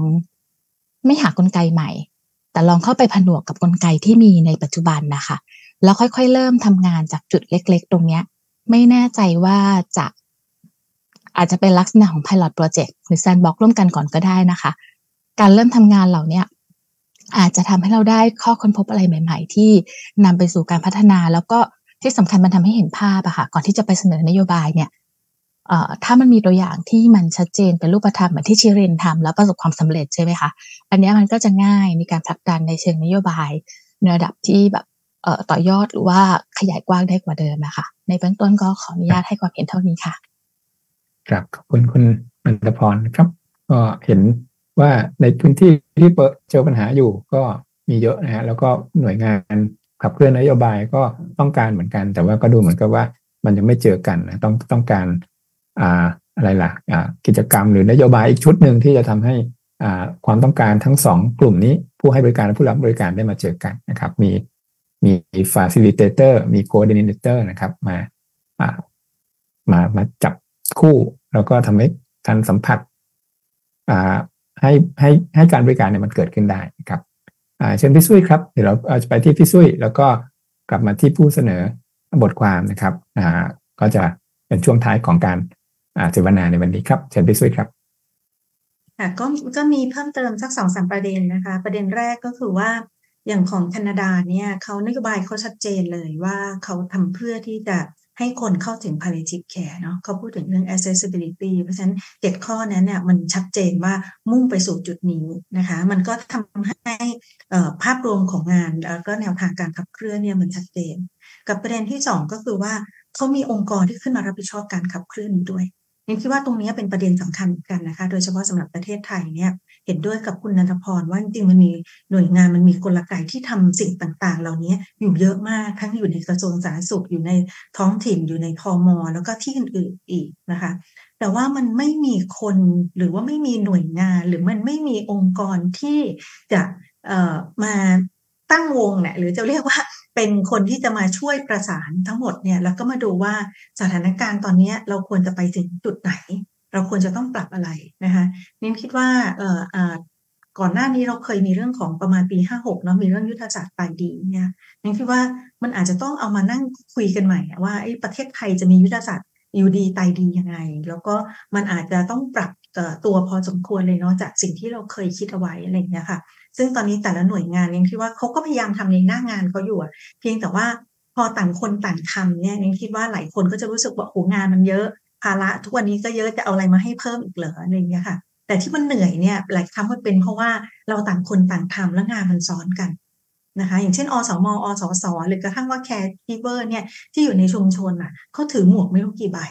นั้นเขาแทบจะไม่มีเวลาได้กลับมาดูแลตัวเอง ได้มาพัฒนาคุณภาพของตัวเองเลยด้วยซ้ำเพราะว่ามันถูกเรียกร้องจากหน่วยงานต่างๆ ที่เข้ามาเกี่ยวข้อง แล้วเขาไม่มีสิทธิ์ที่จะปฏิเสธเนาะเพราะว่าเออเขาเขาก็เหมือนเป็นฝ่ายที่รับนโยบายแล้วก็ไปปฏิบัติการ แต่ถ้ามันมีกฎมีหน่วยงานที่ขึ้นมารับผิดชอบตรงนี้แล้วพยายามดูอย่างที่คุณอัธพรบอกว่าตรงไหนที่มันซ้ำซ้อนกัน ตรงไหนที่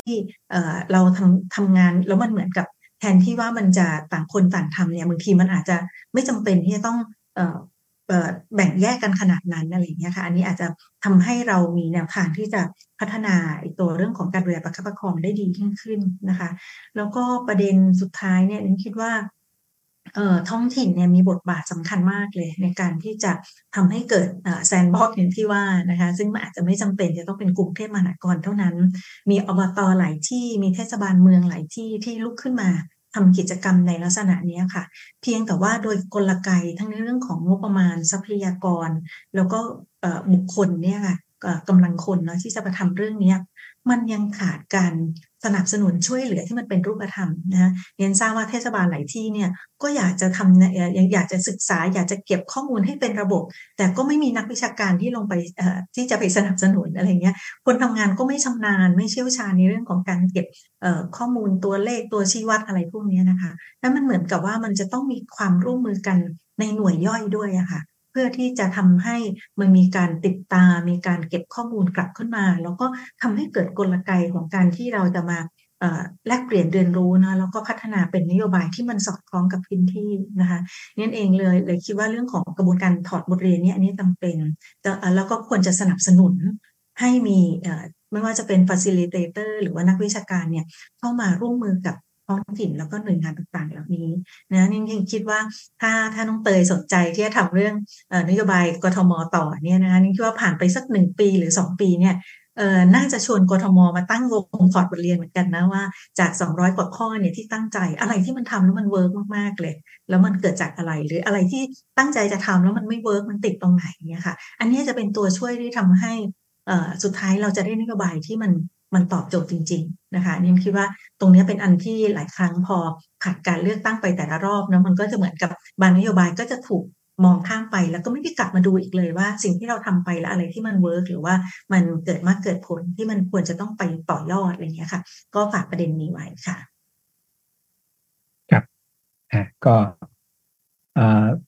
รอบสุดท้ายนะครับไปที่ที่อาจารย์อาจารย์ประชาทิพย์นะครับ แล้วก็คุณ คุณเตยนะครับกลับมาที่ผมแล้วก็เป็นพี่เล็กปิดท้ายครับเชิญครับอาจารย์เอกครับ ครับขอบคุณครับผมเห็นด้วยนะครับกับพี่ซุยแล้วก็พี่เตยนะครับในกรณีที่ที่ที่สรุปแล้วก็ข้อเสนอแนะนะครับผมมีเพิ่มเติมนิดหน่อยนะครับ อาจจะเป็นเรื่องของการเน้นว่าเวลาที่เราพูดถึง เนี่ยครับเรื่องของการอ่า palliative care หรือว่าการดูแลประคับประคองเนี่ยมันเป็นส่วนหนึ่งของงาน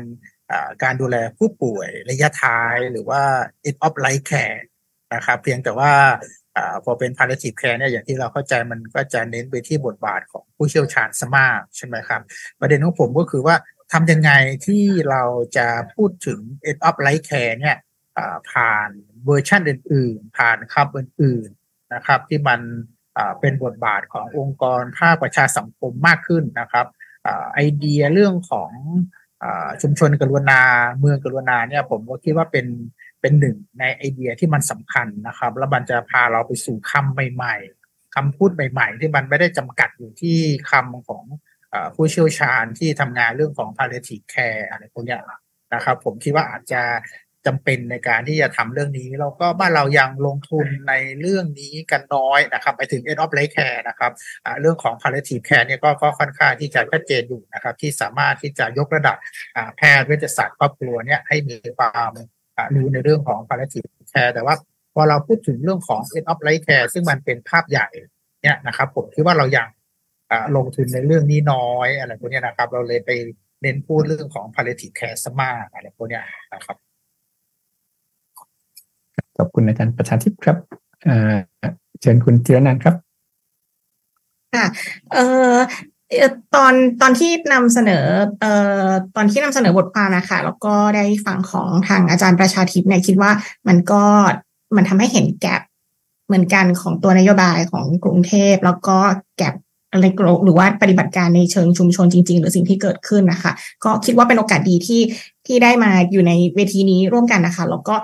ได้ฟังว่าเออมันมีแกลบอะไรบ้าง ส่วนตัวเตมีข้อสังเกตที่เห็นด้วยกับ ของทางบทความของอาจารย์ประชาทิพย์แล้วก็ที่พี่ซุยนำเสนอค่ะ ก็คือมีข้อสังเกตว่าในนโยบายที่พูดถึงเรื่องการดูแลผู้ป่วยระยะท้ายเนี่ยมันมันไม่มันอาจจะไม่ไม่ได้มีการเมนชั่น เป็นตัวเป็นตน เป็นนโยบายมากนักอะค่ะ ส่วนใหญ่มันจะถูกรวมๆอยู่ในประเด็นเรื่องการดูแลผู้สูงอายุนะคะ แล้วก็อีกเรื่องหนึ่งก็คือเห็นด้วยว่าอย่างตัวนโยบาย 216 ข้อเนี่ยถึงแม้ว่า เออเราจะพอรู้ว่าอาจารย์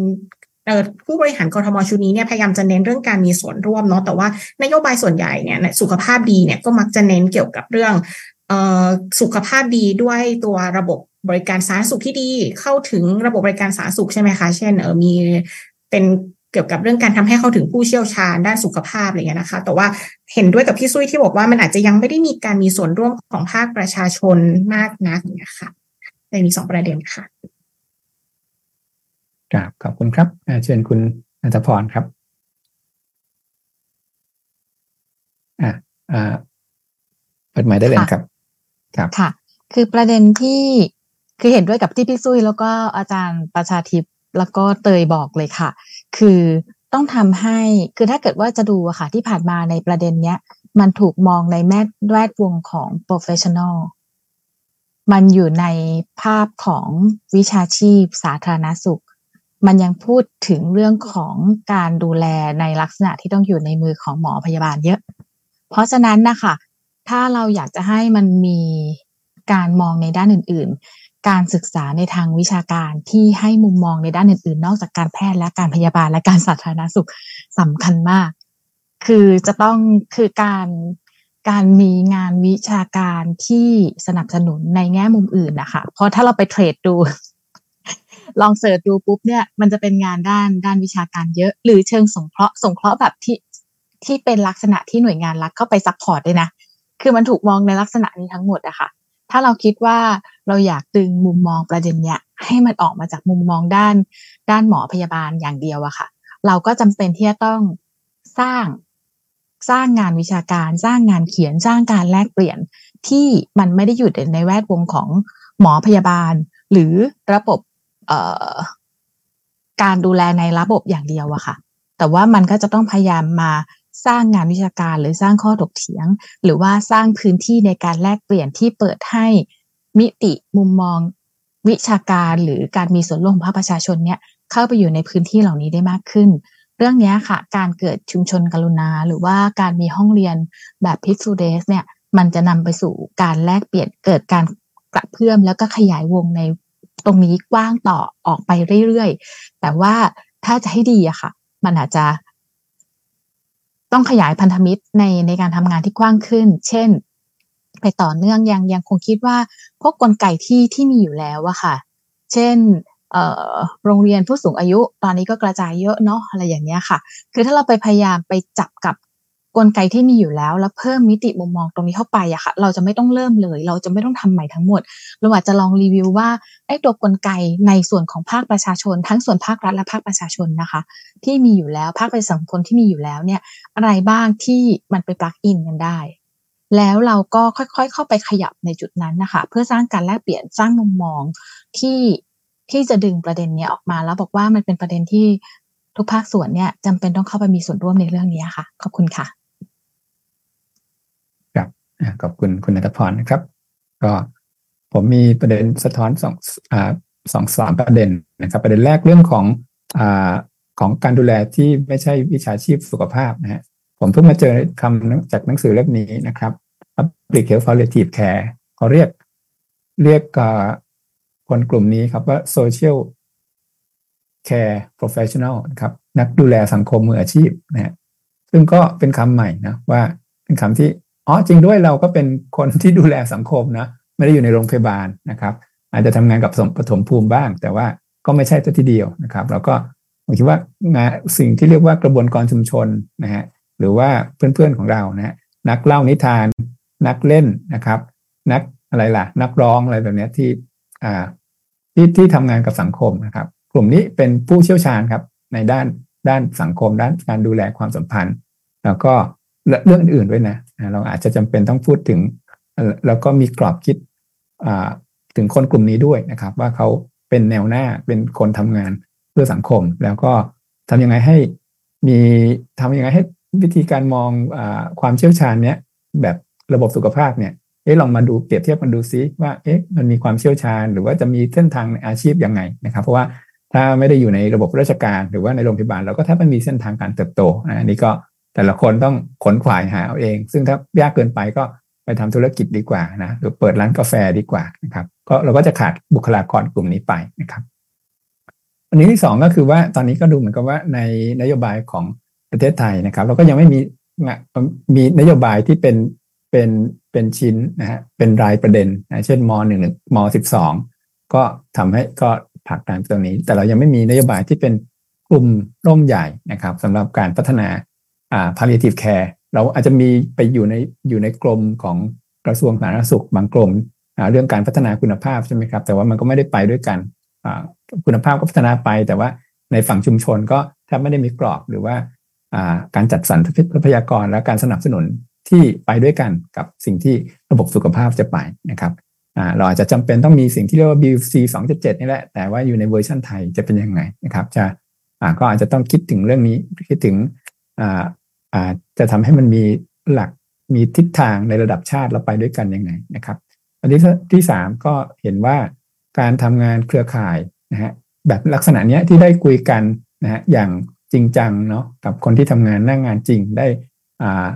อ่าแลกเปลี่ยนนะฮะทิศทางแล้วก็ประสบการณ์การทำงานในช่วงนี้ต้องต้องการแต่ละกลุ่มไปทำไปถึงไหนต้องการอะไร อย่างที่มีคุณภาพนะฮะก็จำเป็นนะเพราะว่าเนี่ยเพียงแค่ว่าเรามา คุยกันในในคลาสนี้นะครับก็เห็นแนวทางในการร่วมมือกันแล้ว อย่างน้อยก็ในสามสี่องค์กรนะครับ ถ้าไปด้วยกันมีเวลาแล้วก็มีกระบวนการจัดการที่ดีนะครับเราก็คิดว่าจะแต่ละภาคส่วนก็พัฒนางานที่มันสอดคล้องไปกับเพื่อน และขณะเดียวกันมีเครือข่ายและทรัพยากรมาสนับสนุนนะครับก็จำเป็นในทางวัฒนธรรมในทางการเคลื่อนไหวที่จะไปสู่จุดนั้นต่อไปนะครับ พอประมาณนี้สำหรับคลาสนี้นะครับพูดถึงนโยบายกันนะฮะซึ่งเป็นประเด็นที่เราไม่ค่อยได้พูดถึงนักนะครับนานๆทีได้ได้คุยเรื่องนี้นะครับท่านที่อยู่ทางบ้านนะครับ เราก็จะมาคุยเรื่องนี้ได้อีกนะครับ ในงานประชุมปลูกชุมชนกรุณาครับมหากรรมการเรียนรู้ เพื่อการอยู่และตายดีนะครับซึ่งก็จะจัดวันที่ 13พฤษภานี้นะครับทุกท่านที่มาอยู่ใน เวทีสวนานะครับ ก็น่าจะไปกันนะครับ สามารถที่จะมาคุยกันได้ในงานนี้นะครับ แล้วก็ลงทะเบียนทางเพจ p e a c e f u l d a y แล้วก็สแกน QR code ตรงนี้ได้นะครับออยู่ด้วยกันทั้งวัน8โมงครึ่งถึง5โมง5โมงครึ่งนะครับส่วนเปเปอร์นะครับบทความที่ได้เสนอไปทั้ง 3 เรื่องในวันนี้นะครับ ผมแปะไว้ในคอมเมนต์แล้วนะฮะสามารถที่จะตามไปดาวน์โหลดบทความศึกษางานทั้ง คลาสนี้และคลาสก่อนหน้านี้นะครับ ต้นฉบับเพิ่งเสร็จนะฮะเรียบร้อยก็ได้ที่นี่นะครับแล้วถ้าต้องการเล่มจริงครับ มาที่งานนี้นะครับ ปลูกชุมชนกรุณาครับ